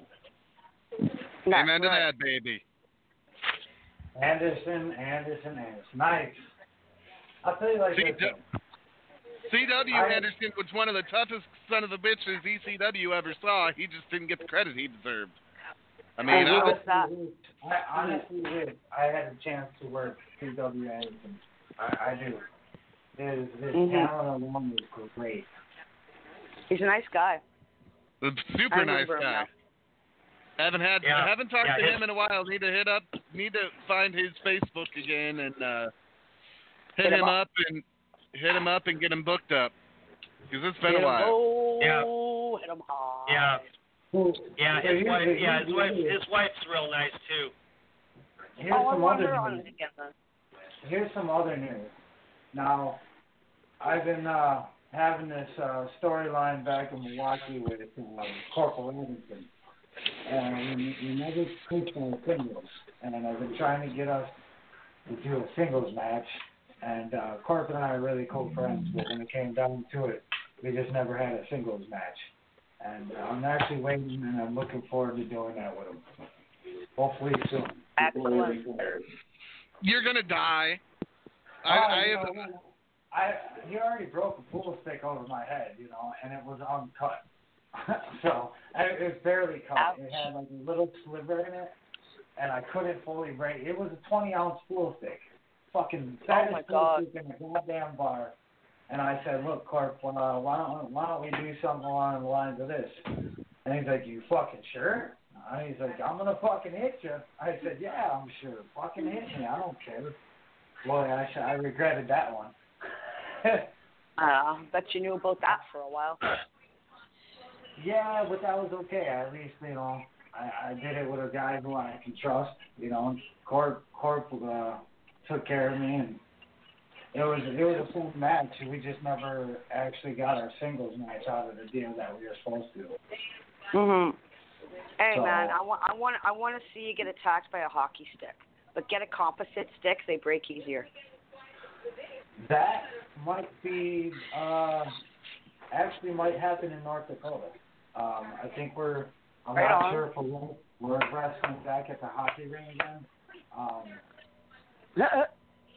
EWI Oh, there you did a, uh, EWI did their uh, anniversary show in uh, hockey arena, and I wrestled, wrestled Jaden Roller uh, for his title there, and we ended up using the penalty box because we couldn't find the fucking hockey stick. So Mm. next next time we're gonna get a hockey stick. Yeah, get There a hockey stick. And scream my Hey, name just, as it, uh, as it get, and scream my name Yeah. nice and loud as it cracks across your back. I'll do so. Yep. Yeah. All hey guys, uh, just uh, just got some just got something uh, across uh, uh, from Major League Wrestling um, for their uh, for their upcoming event uh, here at uh, um, Cicero Stadium, and whoever wrote this for uh, um, Wrestling News Source must have a uh, a uh, bar bar uh, fetish because he uh, he wrote it as uh, March 2nd in Chicago, Illinois, at the Cesaro Stadium. Oh. the Cesaro Hey. Stadium. Cesaro's got his own Cesaro. stadium now. I love I work- Cesaro. I I yeah. worked with- hey, I worked a Lucha show there. Uh, in fact, one of my uh, favorite Lucha shows I did. Um, in front of 1,600 screaming Mexican fans, Mexican and, and American people, but it was just fucking insane. I've never been to an independent show that was like so directed like Ring of Honor. It, they had the Titan Lucha. sound. They had the, Yeah. the lighting system around the ring and the cameras in your face. It made me feel. It made Hey, me guys. feel like I was back boxing. All okay. right. Hey guys, uh, I'm going to go ahead and I'm going to cut this off because uh, we have our uh, other uh, main guest of the evening. Uh, he, of course, was uh, good friends with uh, Pedro Morales. Um, so, uh, ladies and gentlemen, without any further ado, uh, welcome in Hugo Savinovich. Good evening, Hello, Hugo. guys. How hey, you doing? Hugo, it's Nice great. talking to you. I am It's a little great to bit have you late back. because I am. Yes, I'm Oh, producing okay. in Puerto Rico. Uh, a new company has been uh, launched on March 16. Uh, so I was doing all the TV, the radio production because I leave. I just came back from Mexico. The TV's there. Then I leave uh, tomorrow. I sleep two hours in New York. Then I go back to do TV in Mexico. And out of all this thing, we got hit with the news of uh, Pedro. You know, such a great, uh, great friend, and uh, very sad with the news. Mm-hmm. Sorry yeah, and he, that, well, he he was an outstanding talent. There there ain't no denying that. Probably one of the uh, you know best talents of that time.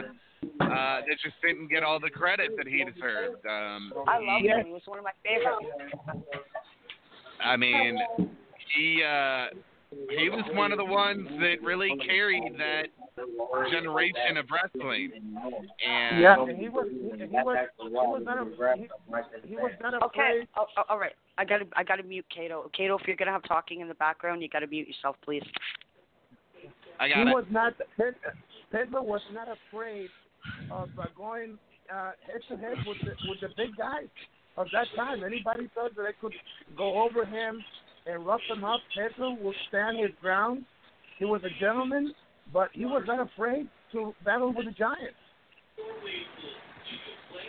No, Yeah. he wasn't. Yeah. He Yeah, wasn't exactly. small. I mean, 'cause He, he wasn't. He wasn't a twig. He could hold his own. He was built. Yes. I was I was what I remember. 14 I was like I was like 14 and a half years old. I was training in a in a uh in the Bronx, one of the toughest places close to where Fort Apache was filmed, 156 in St. Anne. Uh, Toro Maldonado, uh, Johnny Rivera, who was in Vader 3, Steve King, who was my partner Chief Cherokee, and uh, they took me to meet Vince McMahon's father and his champion Pedro Morales. I was 14 and a half, perhaps my third match in the ring, and I go to meet the the big star, uh, Pedro Morales, and the big promoter Vince McMahon Senior, and my knees were shaking. And when uh, Vince McMahon uh, Senior came out, he was so nice. And when Pedro came out, he tapped me in the chest, he hugged me, and that was the beginning of a friendship from 14 and a half till uh, a few years ago when, where we started lose, you know, not talking that much because he, he felt sick and he was not really, uh, you know, doing too much stuff. But I got to I got to be with him in so many different aspects from the young wrestler uh, being the champion to then the heel manager managing Abdullah and having Pedro work for us in Puerto Rico for almost a whole year. He spent working in in Puerto Rico. So then I then I had the pleasure of uh, introducing him to to color commentary. Pedro hated it. But I said, Pedro, you know, you're not going to be the champion all the time. You're a big star. I would love to to have you do color commentating. And he hated it, but he stayed and did a couple of matches. And who knew? A couple of years later, he was going to be the color commentator with Miguel Alonso in WWF Spanish shows. Wow. And he he was one of the very first ever Triple Crown champions. Yes, in and made, WWF. made a lot. Yeah, he made a lot of money. I remember. I remember one evening at the uh, which is now City Park, uh, my Mets stadium in in in Queens. Forty five thousand people saw Pedro Morales against Bruno Sammartino. A cold night, bad weather, almost forty five thousand people. That was the main event. Pedro will sell out the garden, and they they have that angle between uh, Pedro and uh, Bruno Sammartino. And I remember 15 minutes into the match, uh, uh, George the Animal Steel came in. It was a fake finish. People thought he was going to come in and uh, stop the match because of DQ and whatever. They stopped him before he interfered. And the match was stopped because of the midnight curfew in New York City. So it was. Oh wow! It was. Uh, yeah, it was Mm. like crazy. Twenty-five thousand people. Wow. Yikes. Yikes. Yeah, and that and, and think about this, folks. That was before there was ever any sort of you know internet or uh, yeah, um, social media of any, any sort. sort of social media. It was it was it was TV commercials. It was posters. Word know, mouth. It was right. Those were the those were the advertising mediums back then, and you know, but you also had two guys that had the type of ring skills that could that could carry a match of that magnitude that would get 45,000 people to come outside to a baseball stadium on a on a on a night that wasn't the best. Yes, and and and uh, to be able to tell a story and at the same time lay in the punches and and and and, and give the people a tough battle. It was it was it was like you could see the effort in in, in both gladiators, and they were giving it all. And it was cold. I had the, the jacket and and the gloves, and I see the guys in front in the middle of the ring, and they were giving the people a fantastic Oh, show, and the and, and they were chopping each other. And Bruno made a comeback, and the and the Italians and Italian Americans Yeah. were going crazy. And then Pedro will stop him, and he will punch him, and then uh, clap, and then that Puerto Rican crowd would just go on glue, and it was it was pandemonium at, at the old Shea Stadium. Wow. Oh my gosh. That sounds Oh. majestic and magical. It does. It sounds magical. Here's another Yeah. infamous feud from the time that uh, Pedro returned to the WWF, because you got to remember he started with the WWWF W. from Triple 70 to eight, from 70 to 75 he was there. Then he went to NWA San Francisco, American Wrestling Association, Championship Wrestling from Florida, New Japan and Canada, and then he would come back to the WWF in 1980. Now, during the Yeah, time some- right he had before some- he, he had go ahead. he had some matches at with the NWA Olympic Auditorium with what was his name, uh, Mike LeBell too. Yes. Oh yeah. And one of the one of the uh, notorious feuds that he had right before he would leave WWF was with a guy that, uh, well, we know his son pretty well today, Bob Orton Jr. Yes, yes. So, uh, I mean, there's there's some good stuff here. Yeah, and don't forget those classic matches with Don Muraco. Those, those Oh, you can't forget about those. Oh yes. Yes, and then the the Pampero Firpo. Pampero Firpo also had a feud with him. Oh yes. Oh yeah. Wild, wild, wild, Oh goodness, we got some serious echo happening. Oh wow. Hold on, I'll take care of it. Okay. Everybody just keep talking. Keep talking. I think we found it. If we didn't find it, I'll work on it here in a second. Um, Pedro was also, you know, uh, in Puerto Rico. He had Puerto Rican tours from 1983 to 1984 uh, with a champion with a match for the NWA World Heavyweight Championship against Ric Flair. Yes, yeah, and, and I'm telling you, Pedro, when he needed to go like strong style in Japan, he will do that. And if he was working in an area where people love the fat Mexican summer, he will he will do that. He will go through the ropes and do those high fly topes too. And, and he needed to become a little more of a heel in some of the markets. Pedro was not afraid. He didn't have the ego. Uh, he will go to do whatever the market needed for it to be successful. Mm.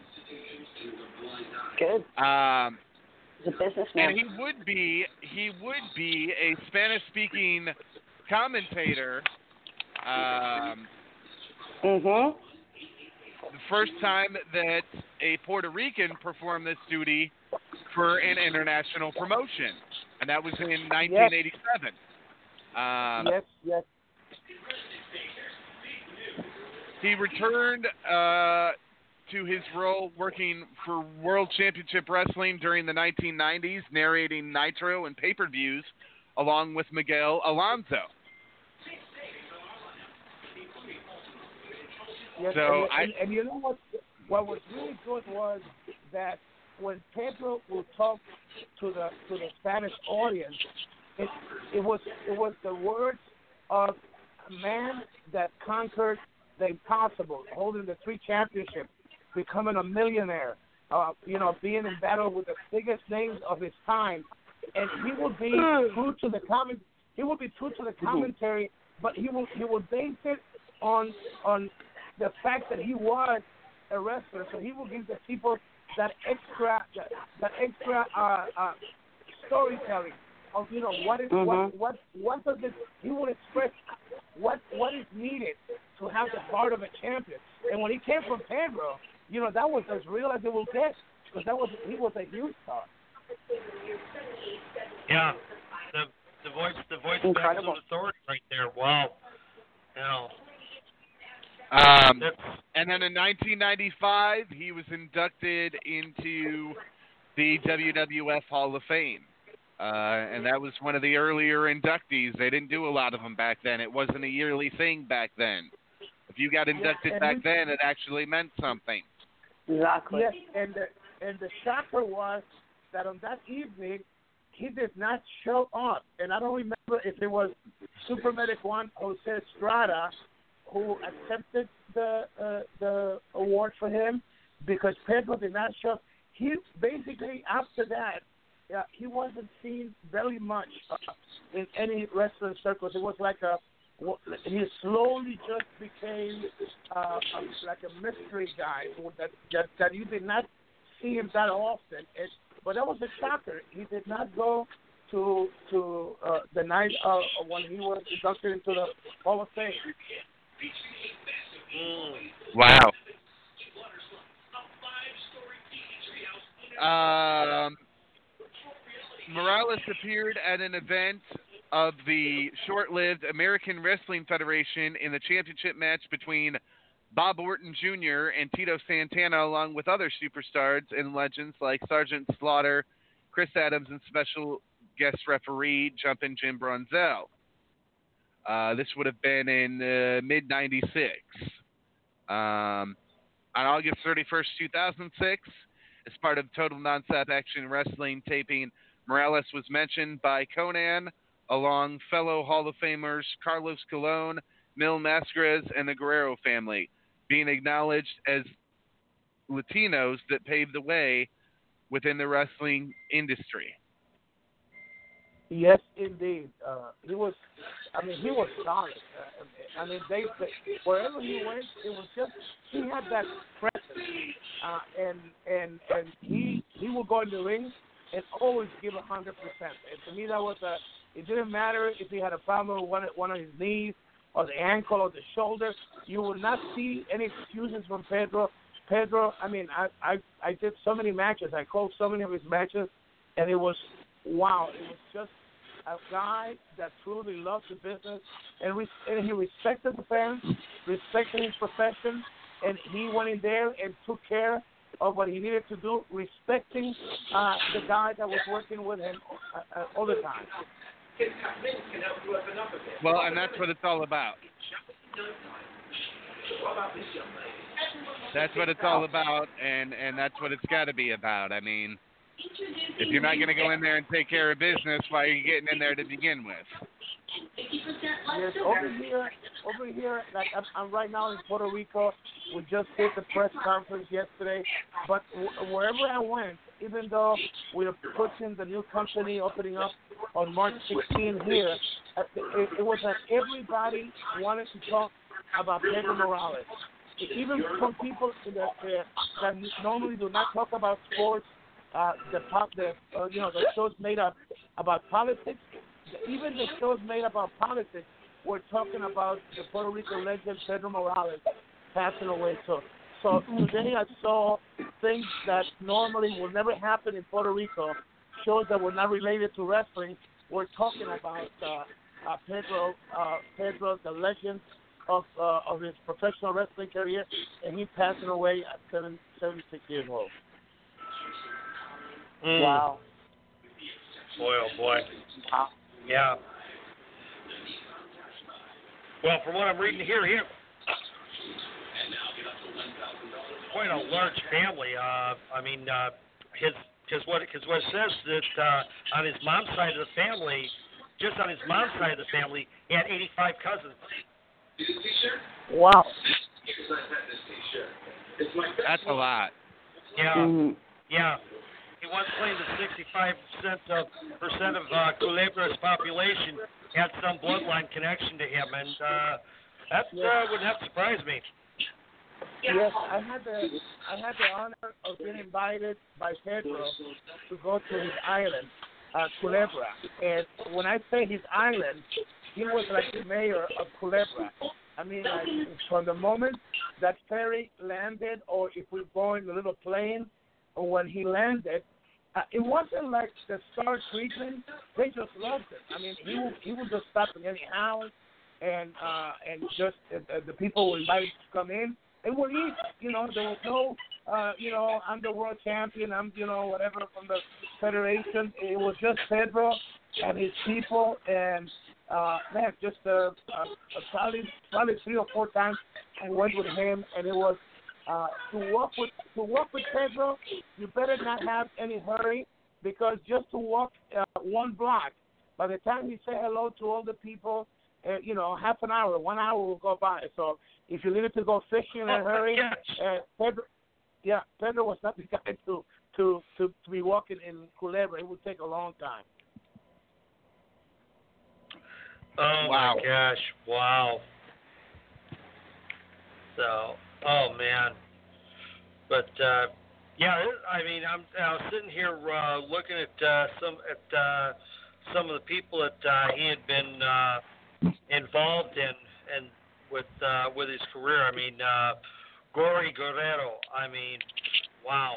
You know, um, you know, to- Tony Nero. Um, uh, Sputnik Monroe. I mean, my gosh, how it's like I mean, you know, this is this is like you know, the Illuminati of our of our industry. yes, yes. Uh, You Pedro know, I was mean, my gosh. uh, yeah, even you know when uh when we come over to New York and he had his second run with Vince Jr. Uh, it it was just amazing. Like he will he will stay at the hotel close to the garden, and he didn't need any any escort anything. It was just Pedro. You know, it was just Pedro. No big head. Uh, just when he called you amigo, it wasn't just a Spanish word. He meant it. He called you amigo. That means he really thought that you was his friend, and he was offering you his friendship. And uh, wow, just I have so many, so many beautiful moments that we had uh, together. Because here in Puerto Rico at that time, we did so many different islands. So traveling with Pedro to do these shows in St. Thomas, St. Croix, Curacao. At those times, Vince's father would let us use half of his talent from his company and half from Capitol Sports. So places like Curacao, you had half of the of the crew from Vince and half from crew, and it was fun. Everybody made money. There was respect, uh, and uh, you know, just going around with Pedro Morales, it was fun because many people many people don't know this, but Pedro, man, when he when he, when once he started going, he would be one joke after the other. I mean, he was he was uh he was something. I mean, and this guy, uh, you didn't want to mess with him. He was respectful, but he would not put up with any crap from nobody. So uh, you know, you go with him, and you know, and and somebody's getting out of hand, he will go politely and say to to that person, you know, I you know, I think it's best if you know if you behave better. We don't want any any problems. But if they wanted to go the hard way, he wasn't the guy you wanted to mess with because he wasn't going to back down for nobody. Yeah, I I mean, looking at looking, you know, obviously because of course, you know, I only just you know watched some, you know, some of TV of him and that uh, because of course here in the Midwest it was all AWA, so m- a lot of my knowledge of Pedro was through our uh, good friend Bill Apter and uh, and the uh, um, you know and uh, PWI and that. But uh, it's like, yeah, I don't think I I don't think I'd want to cross this guy. He's got a he's got a build that uh, looks like uh, he could uh, take you out with one punch. So, Yes, I got a story. When we were working in St. Croix, and and we went out. There was a young kid called not the Apollo that is here right now. It was a Cuban Puerto Rican guy. I mean, he was like a huge star, and Pedro loved Mhm. this kid, and he was like like helping him. And we were in St. Croix after a show. Crazy Luke Graham was was with us. He was one of my best buddies and one of the fabulous kangaroos. Don Kent. I mean, what a what a little group we had that that evening. And you know, Wow. there was this there was this this this guy about you know 28 years old in good shape. He claimed he was a boxer. He said that you know a boxer could beat up. and When I heard that a boxer could beat up a wrestler, and he said that to Pedro, deep inside me, I am saying, boy, this is not going to end well. So anyway, Crazy Luke Graham told him, but crazy, yeah, Crazy little Graham told him, listen, just go home, you know, and and call it a day. But he just kept on going, and he said, you know, he said to Pedro, you know, you are so fat that even if you wanted to punch me, I could just run from you. And then Pedro got really upset, and he said, go home. I don't want to hurt you. And then, uh, and then the guy said to him, you know, I could punch you, and you will never catch me. And he did like those steps of Muhammad Ali, close to Pedro, and that was it. Pedro said, I'm going to kick your ass in Spanish and in English. And the guy started running, and guess what? When Pedro went into second shift, I did not know that with 248 pounds, Pedro could outrun this guy. And when he saw that Pedro was catching uh, up with him, he panicked and he fell headfirst into the floor. And Pedro grabbed him and and just took him from the neck and had him like one of those movies where the guy is lifted up like that. and Crazy Luke Graham came to me and said, Pedro, Pedro, don't hurt him. And he says to us, if he, if I wanted to hurt him, you already been hurt. And he just said Exactly. to him, he said he said to him, consider this to be your lucky night, but you're gonna walk away alive. And the guy did number one in his pants. He did number one in his pants, and he and he was pretty close to doing number two by the time he He just peed his pants. Uh, he, excuse me. He peed his pants. He straight up Yes, peed he his peed pants. He, he peed his pants, and he was just about to do number two, and Oh, and that's when man. we walked. We, we we walked away, knowing that that could have been a long night with the police and all that stuff. Because I've I've been around some some stuff that you know it's just a procedure that goes after punching somebody. You kind of think after you cool down, you say, why the heck did I hit that guy? Because it's going to cost you lawyers. You're going to end up being till four or five in the morning. So they, you know, the, the the bondsman is there or the promoter comes in. But we were able to go back to the bar, celebrate it, and uh, wow, just felt good that the the the, the young guy wasn't wasn't hurt and and and still amazed on the speed that Pedro could could run. You know, 245 pounds. And he and he went in second gear, and he was catching up with the guy. The guy panicked when when face first into the floor. It was it was unreal, amazing. But what a gentleman, what a worker, ring psychology, respectful, made so much money, had two huge runs with Vince Wagner, Vince Jr., and he never let that glory and those big nights, a big paycheck, he never let that get into his head. Well, and that's what matters most. Yeah. Yeah. You can't let the money go to your head like a like a cheap glass of wine. You know, you just can't do that.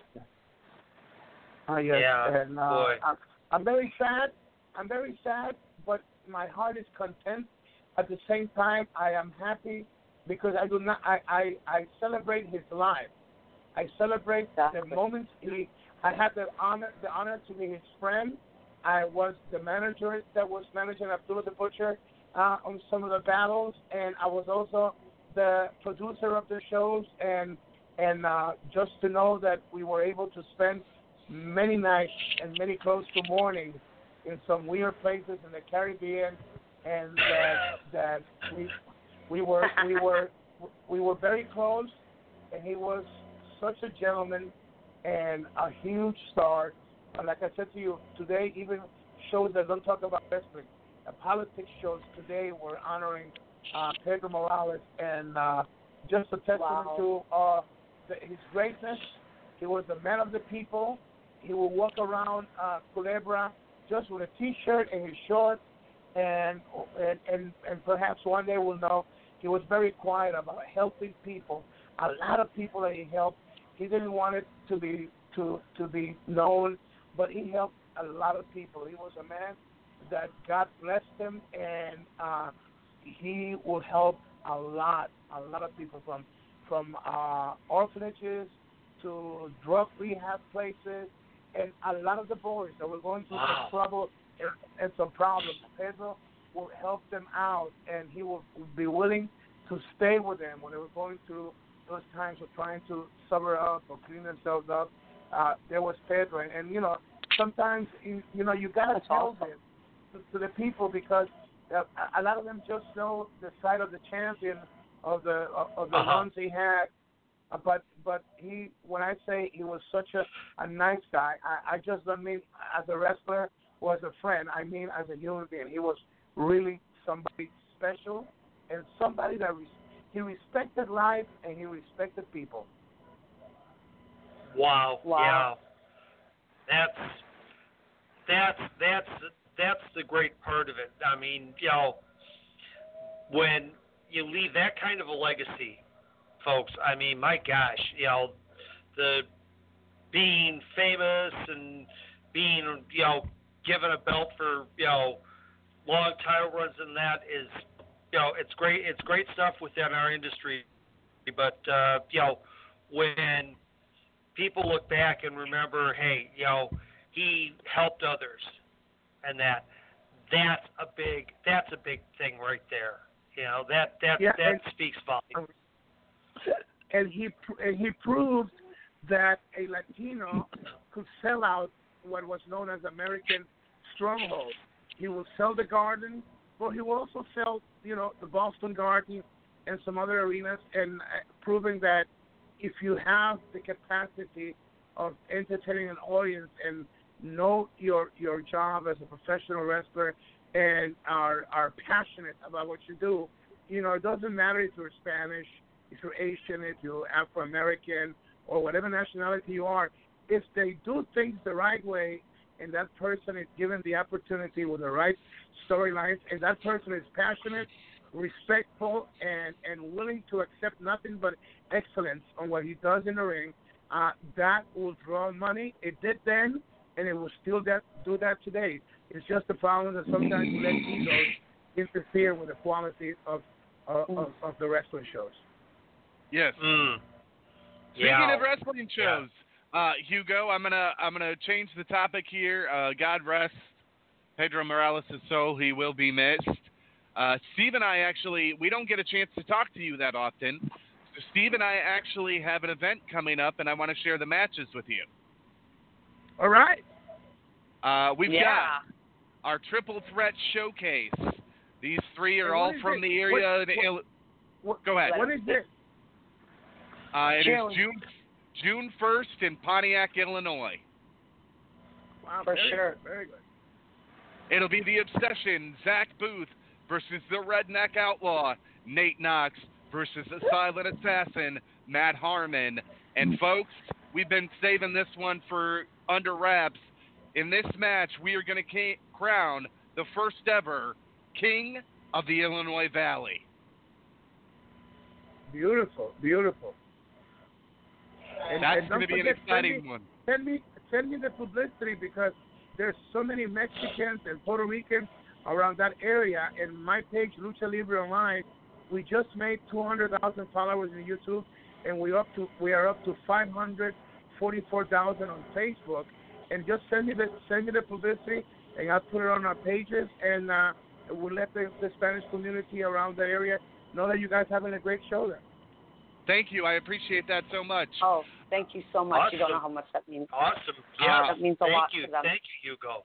Then it's going to be the Oriental Craze from Japan, Sanji, and second generation star Cody Jones with Spraggan in their corner taking on Pontiac, Illinois, USA Zone, Nick Melvin, and the Drunken Irishman, Angus McDuff. Angus. You got to say the name right. It's Angus. You got to get that A in there. So that's one of my favorite names. um, then we have your main event for the evening, Katie Bar the Door, because this one's going to be a okay, barn I burner. will.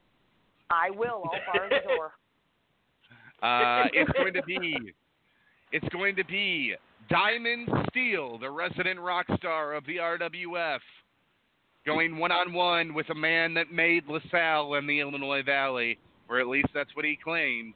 The Filth King, Brew Baker. Oh, it's better. And uh, Steve, we know Diamond very well. We don't know Brew Brubaker that well. This will be the first time he's ever been in the Rebellious Wrestling Federation. I don't. well, I, I don't know know. Brubaker. I've worked with Brubaker quite a bit over the years, so I'm. I don't. I don't know what to expect from this guy, so I'm going to let you deal with that one. okay, okay. I mean, you know, Uh, he's, you know, there's been times, there's been ti- times where you know he's been a fan favorite. There's been uh, probably as much, if not more, times that uh, he's been one of the most hated guys in the building. But hey, that uh, that that happens. You know, that happens. uh, so, oh, but uh, now I want to I want to get uh, I want to get to Hugo because I want to compliment him. Uh, you know, as, I- as Go I ahead. texted you the other day before this all happened. Um, uh, last uh, last Friday night, uh, the uh, AAA event uh, was just fantastic. I mean, great action, a lot of a lot of excellent uh, storylines. But the big thing, which uh, which you guys uh, brought out, uh, is that uh, there will now be full time English commentary for the AAA live events. And so, why don't you go ahead and kind of take a moment to uh, talk to us about that? Because I know there's a lot of people who love the AAA action. It's just that uh, you know they're going. What did he say? What did he say? they don't understand the commentary. yes. Yes, and we tried to put in a couple of seconds of English, but you know, uh, to be fair, it has been grown in such a way that they were asking to have the English, uh, you know, the play-by-play English, and I think it's fair because we are increasing uh, the market.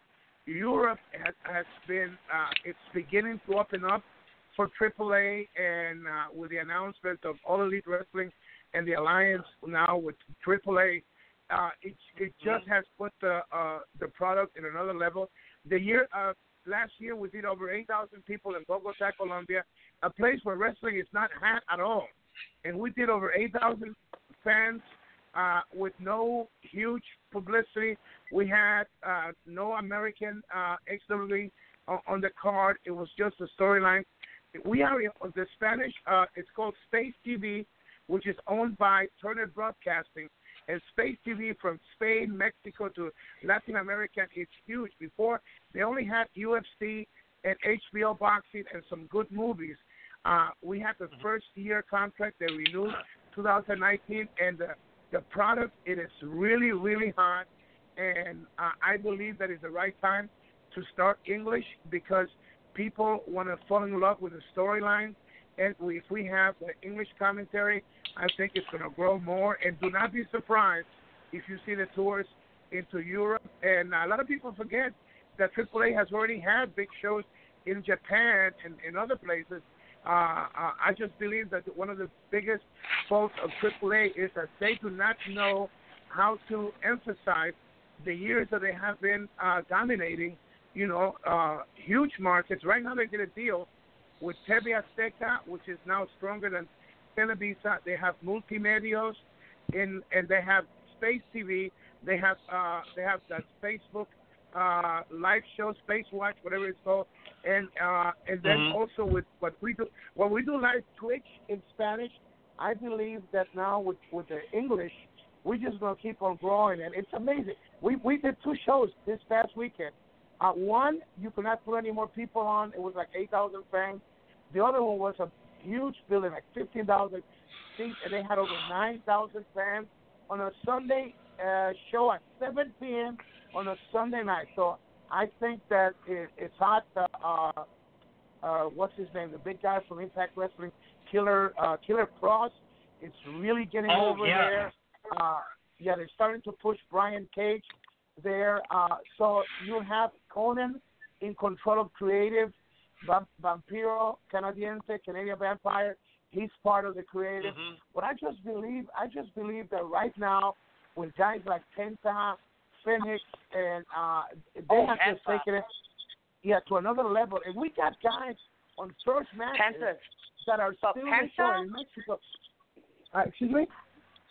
Uh, Uncle Hugo, um, I am I love Penta. I am such a huge Yes. fan of him and of Fénix right now. They they are just amazing. But if I may interrupt you, um, we do have a new guest on air with us right now, Mr. B. Brian Blair. Ah, Mr. Hugo, I respect you so immensely. You know, when I was buzzing with the King of Bees, um, you know, shortly after the birth of AAA, uh, Rose and Lucha Libre, uh, wrestling was on the map, and it has become bigger and bigger and better and better. And you know, I speak with my good friend Blue Demon Jr. Um, Carmine DeSpirito. And by the way, um, if you get a chance, my friend, uh, WWE is looking for Konnan. Uh, they owe him some money. Uh, please give him my number, Steve Kane. Somebody give him my number, and uh, um, I'll hook him up with the right place.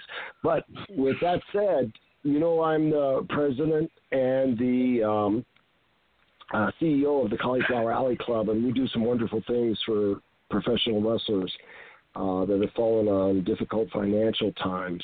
And we had our fu- first uh, Lucha Libre award, uh, Lucha Libre honoree last year at the 53rd Cauliflower Alley Club reunion. That's a long time, 53 years.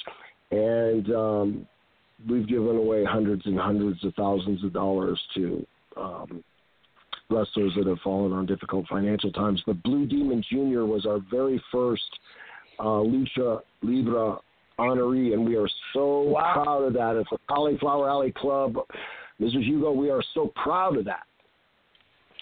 Amen, amen. I, I, Oh, I mean, I, I, I, yes, we had my friend who, who, you know, I loved for so many, many, many years. We Where together, pretty boy Larry Sharpe would always come back and say, Hugo, that was a blast. It is such such an event, and and it's.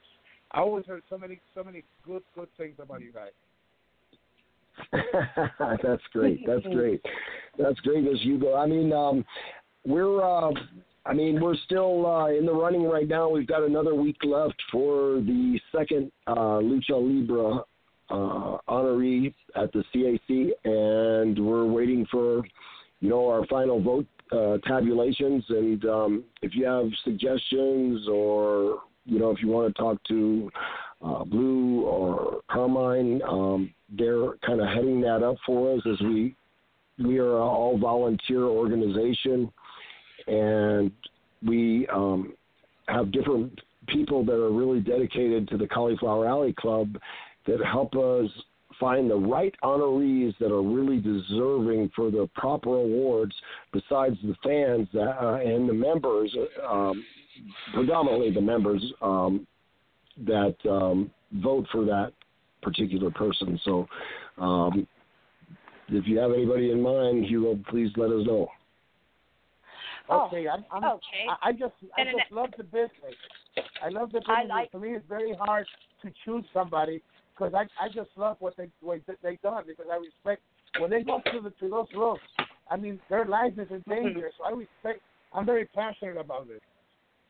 Okay, speaking speaking of revealing something and reminding of something and bringing something up, I do believe Sean was talking about Rebellion Rising. Yes, uh, Rebellion Rising, uh, Brian and Hugo. It's Steve and I's next event. We took about a two-year hiatus. I relocated closer to the area we're going to be running, and got all my uh, I's dotted and T's crossed. I was telling Hugo about it, and the next match we have signed for this huge card on June the first at Rebellion Rising in Pontiac, Illinois. It's 24 karat gold. Jimmy Carrot one-on-one with Mr. M80. Marche Rocket with the urban sensation C Red in his corner. Now, C Red is going into our Hall of Fame that night, the icons of the Illinois Valley. And I can't think of a more deserving man. The man was so humble. We had him on here the night that I told him he was going in, and he was in tears. And I didn't expect that. Yes, Uh, indeed, he was. I, I I did not with him. expect. I did not expect that. So I'm looking forward to that. And then this is the one that I wanted to bring up to Hugo because she is a. Steve, would you call would you call Paloma Puerto Rican? Yes, Uh, yes, she is. The Sriracha Uh, Muchacha. The Paloma Star. Sriracha Muchacha M- Paloma Star will go one on one with the uh, party unicorn, as she calls herself, Laney Luck, and this is going to be an explosive women's match. Um, I'm telling you what, folks, if you don't get a ticket for June the first, or you don't get the DVD, you're missing out because this is this is going to be something special right here. Um, I'm going to name the. Go ahead. Well, that sounds like a great show. This is uh, me, Brian. I, w- I was just thinking about um, how a lot of people forget about how the foundation of wrestling was built. And I think about, especially my good friends, now that I'm talking to Hugo, about my very close friends that have passed um, Jose Lothario and Pedro Morales. They people don't understand what they brought to the wrestling industry from the Hispanic point of view, from the uh, from all the cultures of the Hispanic society, um, which is part of the American culture today because we're all immigrants. Right. Um, For all immigrants. they they had more influence on me, these two guys, uh, than I could ever explain. I mean, um, golly, Jose Jose Lothario was my first roommate in Oklahoma, and he did all the cooking. And Oh wow. we we were so tight. I mean, he was such a wonderful man to learn from. And I remember he showed me. He said, "Brian, you can work when you're older, but you you change your style." And he showed me how he would do an arm drag from his knees. it was great. Uh, and Oh, then wow. Pedro Oompa, Oompa baby, Pedro. That was Pedro's. Pedro Morales' favorite saying was "Oompa baby." Anybody that knows Pedro Morales will tell you that King- the Buster his favorite Pirate saying was Top. "Oompa baby." Any anybody does, that doesn't know that does not know Pedro Morales personally. I don't know him personally, so I don't know it. I know nothing until now. So, but that's Uh, why I'm, that's why I'm telling you to preserve the Oh, history. baby. That, that's Oh, that's why it's so teach me. important to preserve the history and to let your listeners know how all this evolved. I mean, these the the, the lucha libre wrestlers, the all the, the guys that that lay their their blood, sweat, and tears on the line every night. I mean, they need to thank the people before them, just like I thank the people before me and the people before them from the carnivals where wrestling evolved. You are you, ha- you have to understand how wrestling evolved, and then you have to understand and thank the people before you, and always be respectful. That's all I'm saying. Oh, absolutely. Indeed. Um, so that's one of the matches. Uh, the next match, I'll name these off quickly as I can. Excuse me. It'll be uh, Tyler Jones against One Man Riot, Frank Wyatt. Uh, this is going to be an explosive match. Um, we got some really good stuff Steve and I put together for this show, Brian and Hugo. Uh, very proud of it. Very proud of Yes, it. Yes, please, please do not uh, do not forget to send me uh, the publicity so I could, uh, you know, help you guys with that because we have a lot, a lot of people on our on our pages that are from all that area, and uh, you know, and just send me and I, I I will help you with that. I would muchly appreciate that. Yeah, Thank you, absolutely. What a, what a Thank nice you. man. Thank you. Uh, then we've got Indeed, tag Brian. team. We've got tag team action, and these are not two puny 150 pound each tag teams. Well, 300 pounds if you put the two together. That's not what these guys are. These guys are about 250, 275 pounds apiece. It will be the team of Poe and Houston, the Axemen, one on one with Controlled Chaos, the team of Crash Jackson and Bad Henry. And folks, Wow. this I don't know that the ring's going to be able to hold all of this. Like I booked this, and then and then Steve and I got talking about it, and I'm like, what did it, what did we just get ourselves into? Like, oh, sh- oh, shnikey. I'm like, I'm like, I'm like, uh, Oh, is the, is are, are we sure? Are we sure that uh, that this that the ring, uh, the uh, that the beams are are good and strong enough to handle all of this? Right? Right? uh, it's gonna be it's gonna be a match and a half and a half and a half.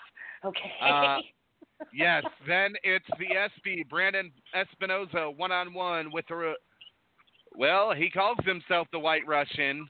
He's about as white as a White Russian, I'll tell you that. Brian Blade. Um, those are good. White Russians are tasty.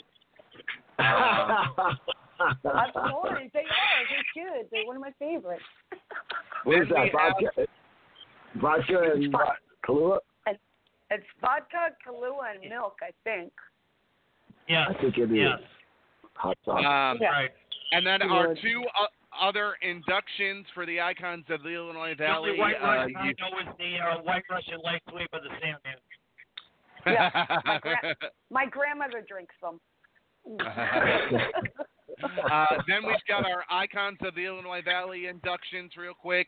Uh, the man that trained me and gave me my start in this business in 2003.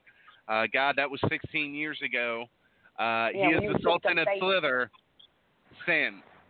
So Sin will be Yeah. going into the icons of the Illinois Valley. Um, This man will no longer be going into the Icons of the Illinois Valley. He bailed on us, so I'm not even going to mention his name. Um, Never mind.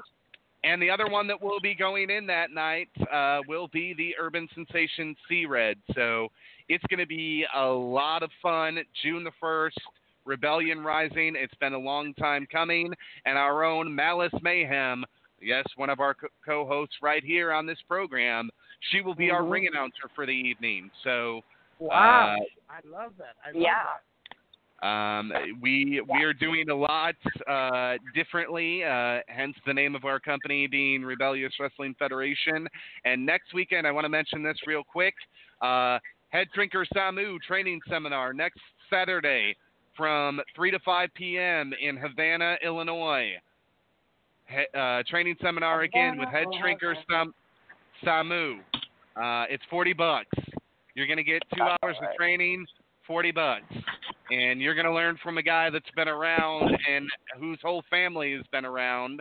We're, we're talking about Pedro Morales, and Pedro Morales worked with the Wild Samoans. Anybody who know who the Wild Samoans are to the head shrinkers?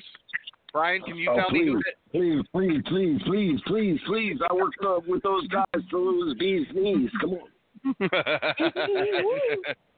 uh, that'll be next Saturday as part of Midwest Impact Pros Birthday Bash. The show itself will not only feature head shrinker Samu, but another guy that Brian knows all too well, Cowboy Bob Orton Jr. Ooh, the man with the cast. Yes, The man with the cast did last too long. What? I that bet was- that cast is that was- funky like a monkey. Oh, that was, you know, that was it was simple, but it was so well done. That cast was a hit getter as soon as he came to the curtain. Oh gosh, uh, I love. I can't wait to see him at the CAC. You know, he he uh, finally won the uh, cribbage contest, and he had been Oh, nice. he had been coming to the CAC for four years straight trying to win the cribbage contest in Vegas. And uh, he'll be there uh, April um, 29th through May 1st uh, this year, um, trying to to uh, defend his title, if you will.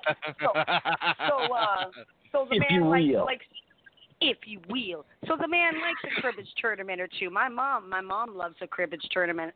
They should play. My mom's good. Yeah, yeah. I used to go into the locker rooms and watch Andre and Dino Bravo and all these guys playing cribbage, and I had no idea what that game was. And then, lo and behold, you know, I'd watch them a little bit, and of course, Andre and Dusty and I had were always riding together, and uh, Dino was such a good friend. But uh, anyway, so many memories, and they're just blurring past as we speak here, and as my good friends, as you all speak and bring up memories of the past. I remember so much um, of um, Andre and um, how important that cribbage was, and I never realized what a, I, I didn't. Re- I thought it was an Andre game only, and then when I got to the Cauliflower Alley Club and started trying to help uh, raise money for um, all of the uh, all of my colleagues that have fallen on difficult financial times, I realized that uh, cribbage is a big deal. Yeah. It is a big in the deal. locker room. Did, did you and, play in, euchre? the, in the CAC room. Do you, do you know the card game uh, euchre? Euchre? Do you pl- Yes, I've yeah, heard that. euchre. I don't. Okay. I don't know yeah, how to play big it. You too. would you would It's beat me and take my pants off. I'm sure. Oh, honey, I don't play cards, but I'll still. Oh, honey, I don't play cards, but I'll still take your pants off. you started it. You started it. It's your I love fault. it. I love it's it. your I'm fault. teasing. It's it's, it's late, and I'm on the uh, I'm on EST, girl. It's it's it's late. I'm on the EST. It's 11:09. It's not that late. Come on now. Yeah, yeah, but I I have like uh eleven thousand uh social media messages. No, I'm I'm kidding. About only a thousand uh, uh social media messages to say hi or thank you to. Well, the only one that should be important to you is mine. So get to it. Oh, I I knew can't that wait. was coming. Again, I knew that you was started coming. It. You started it, sir. Oh yeah. Okay, that's that. Okay, that's two. Oh, come on now. Come on. That's two. I, Oh, I, come on, come on, come on! You, Come on you know, now. you know, you know, That's you know, you know, you know, you know, you know, you know, you know, you know. bzz, When you get the killer bee buzzing, you realize that I've already told you. You know, I've been from Maine to Spain, deep down in the realize. Ukraine, right? And Oh, Lord. I've spread pollen. I've spread pollen from New York to Holland. Or we, Jimmy and I, have spread pollen from New York to Holland, and that's how we created the hive. And you see, Oh, honey. you know, we've been around the world. We've been north, south, east, Speaking and west. We've hive- been from ocean to ocean. We've been from coast to coast. Speaking- but obviously, the hive, the people that we dig the most are you, and that's why oh, I am baby. just truly drizzling with honey tonight. Oh, but my. speaking, oh my! But speaking of the hive, what do you think of the hive queen, Rosemary? Well, I think it's all a copy of the queen bee, who I love her. uh, was originally on the uh, Universal uh, Herb Abrams UFC. Or Mm-hmm. you, uh, I'm sorry, UW. UWF. Universal. UWF, What's United, Universal Wrestling UWF? Thank you. Federation. Yeah. Yeah. UWF, thank you. Um, Whatever. But Yeah, that's you where know, the queen bee started. there's there's been so much that Pedro Morales and uh we forgot to talk about the other one that died. Who was the other one that died, Steve? Oh God. Yeah, Salvatore Bellomo. Yes, Yeah. that one. I mean, that those person, that man.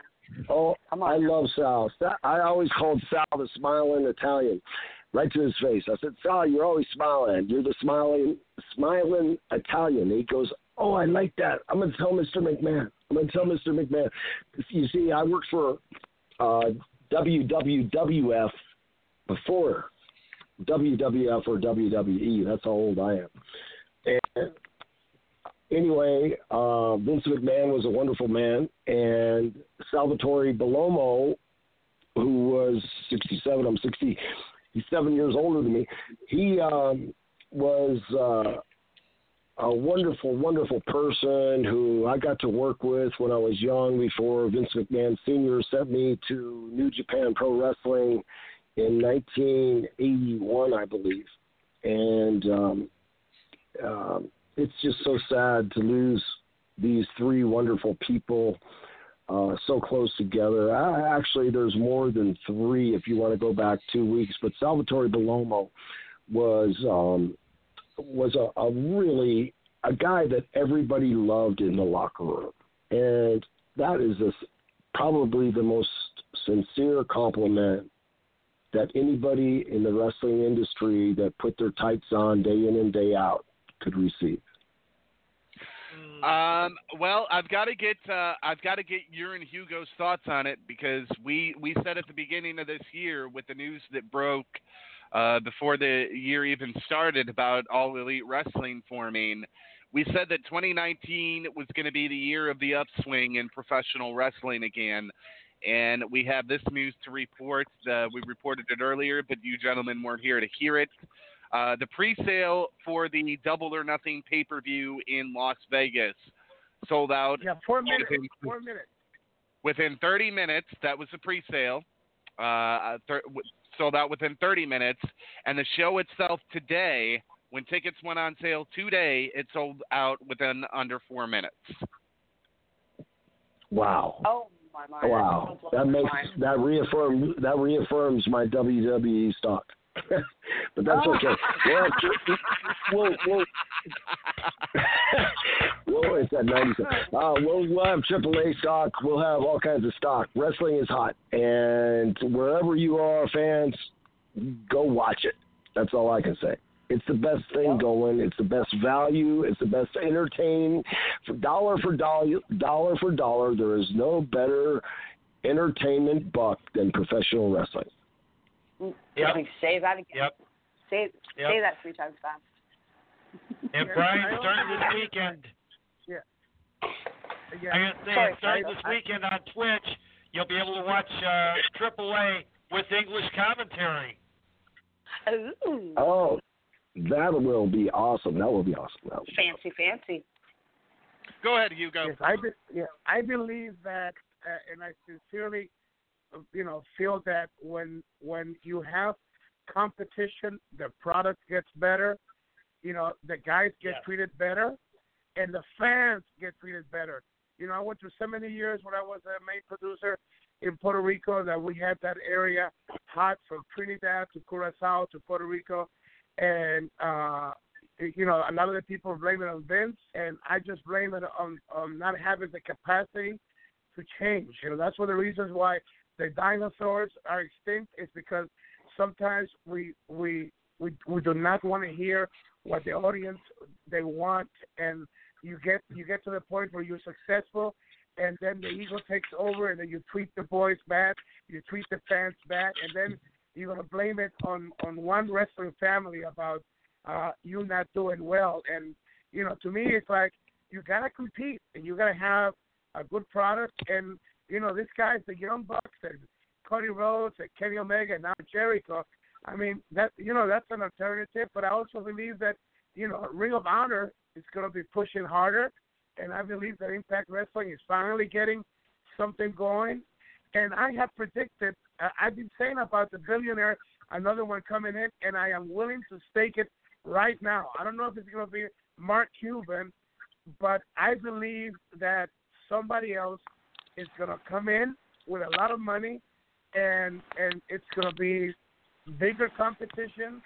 And if the people for New Japan Pro Wrestling get their act together and don't do foolish things like taking the biggest championship in less than a month, giving it to someone else, and if they if they are now there to destroy whatever steps forward they do, I think New Japan Pro Wrestling has a big shot in 2019 because we know that Kenny Omega will be able to work some shots with them. I just hope that their they, their their vision about where they're going to go with storylines is just bigger than what they believe Strong Style could take it because you know it could be great to see the strong. If you don't have a good vision and good storyline, I mean the world is not going to be part of uh, of, of in you know New Japan Pro Wrestling because you need to compete with a with you know big matches, uh, good storylines, and they better get it together. Well, obviously, obviously, it's the same. uh, Hugo, it's the same deal in business. You know, I owned uh, several Gold Gyms. Um, I've been a county commissioner. I've coached kids for 20 years. It's it's all about building a bigger mousetrap, and whoever has the vision to do that will succeed. I mean, right now, obviously Vince is king of the mountain, and mm-hmm. there there are other. Thank God. Let me say, thank God, there are other organizations where the guys can make a living. AAA, uh, whatever. I mean, that's fabulous. It's not like the days of the territories when you know you would wrestle in Florida or Georgia or New York or uh, Portland when you wrestled 360 days a year. You know that those days are gone, and it's hard for the guys to learn the craft, and that's something that is so overlooked and um, not talked about because when I watch the matches today, and I, I was just talking to Matt Bloom about this. He's the head trainer at WWE. Anyway, um, not that WWE is uh, the end all and be all. I'm just saying No. uh, this, Right. this No, is the deal. Lots of good Uh, and products. guys, it's so hard for them to learn um, just wrestling on the weekends and then you know going uh, into the dojo into the gym. Uh, there's there's no uh, teacher like experience. And unfortunately, in the world of professional wrestling today, the ones, the very few that get the most experience uh, rise to the top because they have fought so hard to do it and and dug and done whatever they've had to do to get there.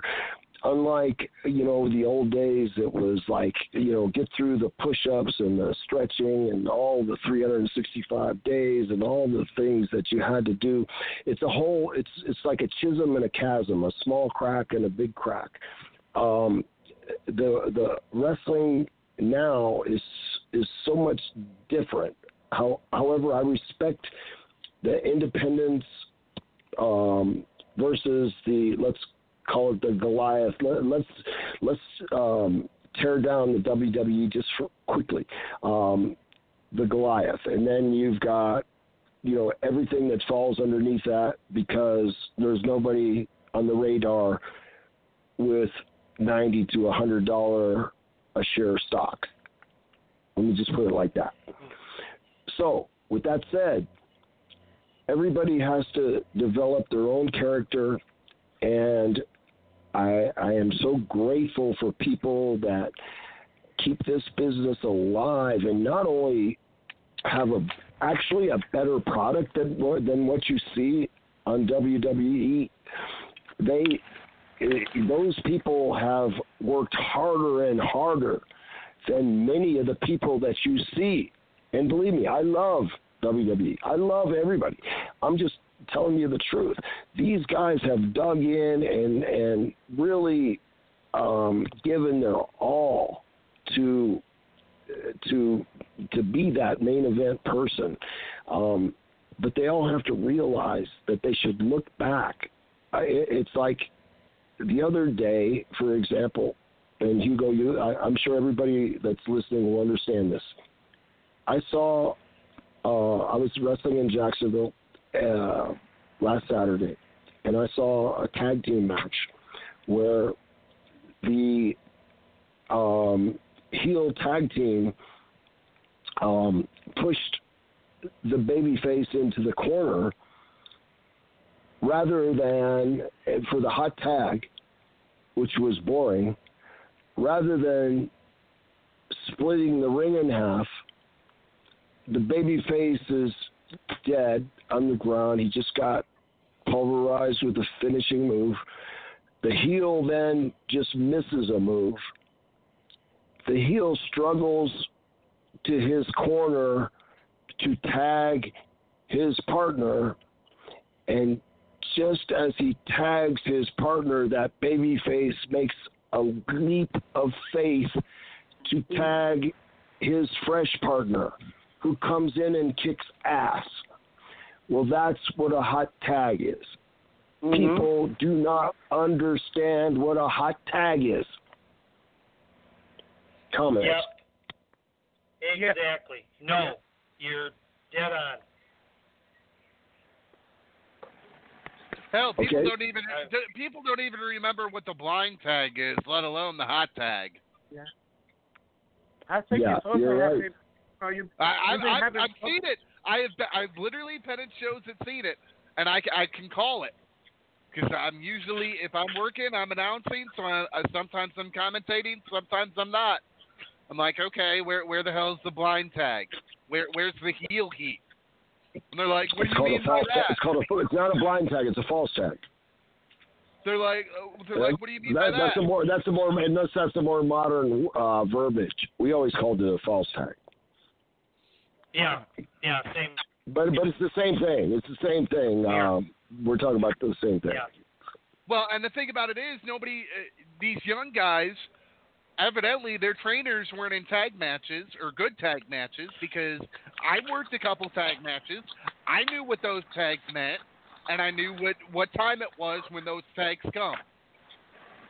Guys around the independents anymore have no idea what either one of those things mean.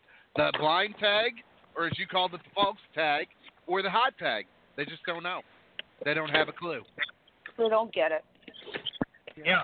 There yeah, has been like, such yo, a, it's been it has it has been such a, a horrible thing to see where they have where they have taken the tag team world. I mean, uh, what used to be, you know, such a beautiful, beautiful thing to see great tag team matches. uh, to now just uh, attacking like four or five minutes and then go home. No half time, nothing. No no storytelling. You know the art of the of the uh, of, of tag teams, and you know the psychology of of working, of selling, and and and and the fat tag in and out. I, it it was just replaced by just destroying the whole tag team, you know, division. Just horrible. Well, right, and- absolutely. then then you've got tag teams that are running around that have no business being put together. My I, when I go to book a wrestling show, you can ask Steve. One of the first things I'll book is my tag teams, and if they have not been tagging for at least two years, they're not getting booked with me because you can't teach that chemistry unless they're tagging with one another on a regular basis. That's why I don't take two random guys and put them together and go, okay, you're a tag team for the night. It doesn't work like that. You won't get the chemistry.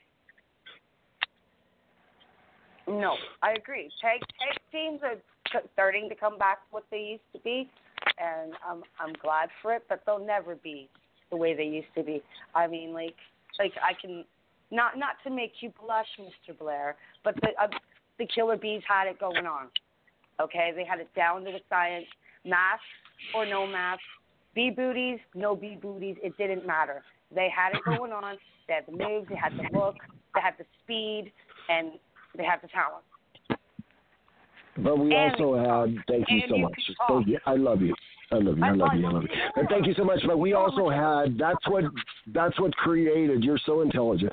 I, I love to hear uh, an intelligent female wrestling commentator because you know there's so many intelligent females that don't get enough credit for because they're female. They're in a male, what's considered a male sport, but anyway, they are just as intelligent as we are listening to uh, this evening with your co-host. But uh, let me just say that um, um, it's it's it's all about um, you know performance. Uh, it's all about respect. It's all about um, people trying to learn and, and give it their best and, and to really, really try to listen to the fans, which, you know, unfortunately, the difference that I see between the WWE and everyone else is the WWE has writers and scripters for everything, and AAA, everybody else, uh, ROH, you you you watch them and they go out and they do their own thing, and um, I really really respect that because they're calling a lot of it is being called in the ring, which is the way it always was. We only knew what a finish was. Uh, basically, maybe one high spot or two, and the rest was all done in the ring. And I think that you learn so much more um, being in the other organizations about psychology, about uh, uh, ring awareness, about um, all all the different things that it takes for you to be a professional wrestler. And being a professional wrestler is a very tough mountain to climb, but so many more guys are doing it in the younger uh, in the in the other non WWE organizations. It's amazing, and my hats off to them. Oh, Yeah. much love. Absolutely. Absolutely. I love. So with that said, I'm going to bed. God bless you. I love you. Good night, Brian. no. Yeah, Brian. All right, all right, all right. Remember, don't take up the whole bed this time, and don't steal my pillow. I'll be, I'll be right behind you. oh my gosh. Love you, honey. Oh, that's that's hilarious. That's hilarious. So, uh, well, I know it's getting late out there too for you, Hugo. So, uh, yeah, we'll go ahead. And we'll let you go because we're going to go ahead and wrap it up. Thank you so much, my friend, for uh, coming out. Uh, looking forward to uh, uh, this uh, this Friday night, if I'm remembering right, uh, with uh, AAA uh, back on Twitch, only uh, with English commentary this time. I And, believe uh, it's Saturday. the- I'm- believe it's Saturday. Oh, Saturday. I'm here in Puerto Rico. I'm in Puerto Rico. I fly back tomorrow, and they have me booked out Friday. So I believe it's Saturday from uh, Morelia. And I believe, if I am not mistaken, because he just called me, left a message. I think I think Mr. King of the Mountain, Mr. Jeff Jarrett, amazingly with WWE, will be part of the show Saturday. So don't ask me how this is done, because AAA has just announced uh, the alliance with All Elite Wrestling, but Jeff Jarrett, it's to be there. So that might be his Maybe last his contract time. is allows him to is allow him to do it. Yeah, hey, that too. My gosh. Yes, so so we'll see what happens. But I'm looking forward to this Saturday. AAA will make some uh, huge announcement, and now with the alliance with uh, All Elite Wrestling, do not discard. I am not saying that it's official, but it was it was supposed to happen, and they stepped back, and then Ring of Honor and uh, New Japan are doing the Garden Show. But AAA was the first company that had the date uh, that it was just the head creative Konnan told Dorian, the main owner, let's kick back a little bit and let's get some storylines going. Let's get some other stuff going. I believe before the year is over, there's going to be huge news about uh, a big show of AAA in the United States. Uh, This this hasn't been told to me, but as I do the the Facebook on wrestling and, and I, I analyze stuff, and if they would have told me this, I would have not mentioned it because I I do respect you know what it is uh, to surprise fans, but because I don't have an official statement on that, I could venture to say that uh, that that that something huge is going to happen in the states with uh, AAA and Europe, Europe, and uh, obviously they will be going back to South America. Uh, so looking forward to the English uh, Twitch. It's going to be fun and the new company that we just opened up today, World Warriors Wrestling, is going to have on March 16 Alberto Del Rio against the man they call Cage, Brian Cage. Main event is going to be the uh, submission world title. The top heel from Mexico, L.A. Park, challenges Ricky Mesías Banderas. We have the the UK Extreme Story brand brand against uh, uh, Apollo. Uh, and uh, we have Santino Marella on the card. We have the Boogeyman on the card. Uh, uh, so it's going to be a huge card. It's called Clash of Warriors at in Puerto Rico, and we will announce other international shows. So things are happening. 2019, like you guys called it, an amazing year for the business. Oh, sounds like yeah. the business is on an upswing, and if it continues like this, 2020 is just going to be even bigger. Yeah. Don't forget to hook me up with the link of this show, so I could put it on our on our pages, and also show my wife why I haven't been answering her calls. Because she's trying to talk to her for the last Oh no! Don't don't tell her you oh. were talking to me. Don't don't tell her I was here. Okay, I I wasn't here. I wasn't here. I don't want her to Yeah. meet me. Okay. So let me have let me have the link. I could send, I could send the link to her and also put it on our on our page. And I love you guys. And I love you it's more. so good to have- you know, we could we could teach people to love wrestling if we have this moment where the passion comes out. You know, where we find out more things, we get more knowledge, and we share we share this adventure of what these guys did and what they're doing now. So God bless It's you guys not- and take care. It's it's not just that. If we could just teach people how to love, we would win the yes, world. Yes, yes. Love God you guys. God Take bless care. you. God bless God you. bless you. Amen. Thank you so much. Okay, Take bye. care, man. Bye. Love. All right. Well, that Oh. was uh, Oh. show and a That was half. great. And a half isn't a word. Yeah. Oh my God. Oh well, Literally. I I won. I won. I won the flirt the flirt battle tonight. He tried. He tried. He tied it up just as he tried to run out, and I beat him three two. Ha ha! Be Brian Blair. Maybe next time. Yep, Maybe next yep. time. He tried to act like Yep. Boston and tie it up, but Yeah, Toronto won for the first time ever. Well, I usually beat him. Oh, there you he go. was flirting with me. I, he was flirting with me in the green room, like always. and I'm like, okay, all right. I'm bringing you on right now. let's go, let's go on air. Come on, Brian, we got to get on air. He goes, all right, sweetheart, let's go. oh my gosh! So, all right. Well, unfortunately, uh, Sean uh, Sean dropped um, just now, so uh, we're going to get ready to call it a night. Uh, don't forget, uh, right back here next uh, Tuesday night at uh, 10 9 Central Time, right after SmackDown Live. We will go over Elimination Chamber, Raw, Oh, yeah. SmackDown Live. If there's uh, more information uh, coming out on uh, Double or Nothing, we'll have that too. All the wrestling news that's fit to print. So until next week, I am on behalf of Sadistic Sean and uh, Jess Blue. I am the Dean of Wrestling Referee Steve Kane, along with my co-host. Don't listen to him. On behalf of Jess Blue and Chaotic Katie, good night. You know what time it is. You don't have to go home, but you sure as hell can't stay here. Get out, shut off the lights, and take your glasses to the bar.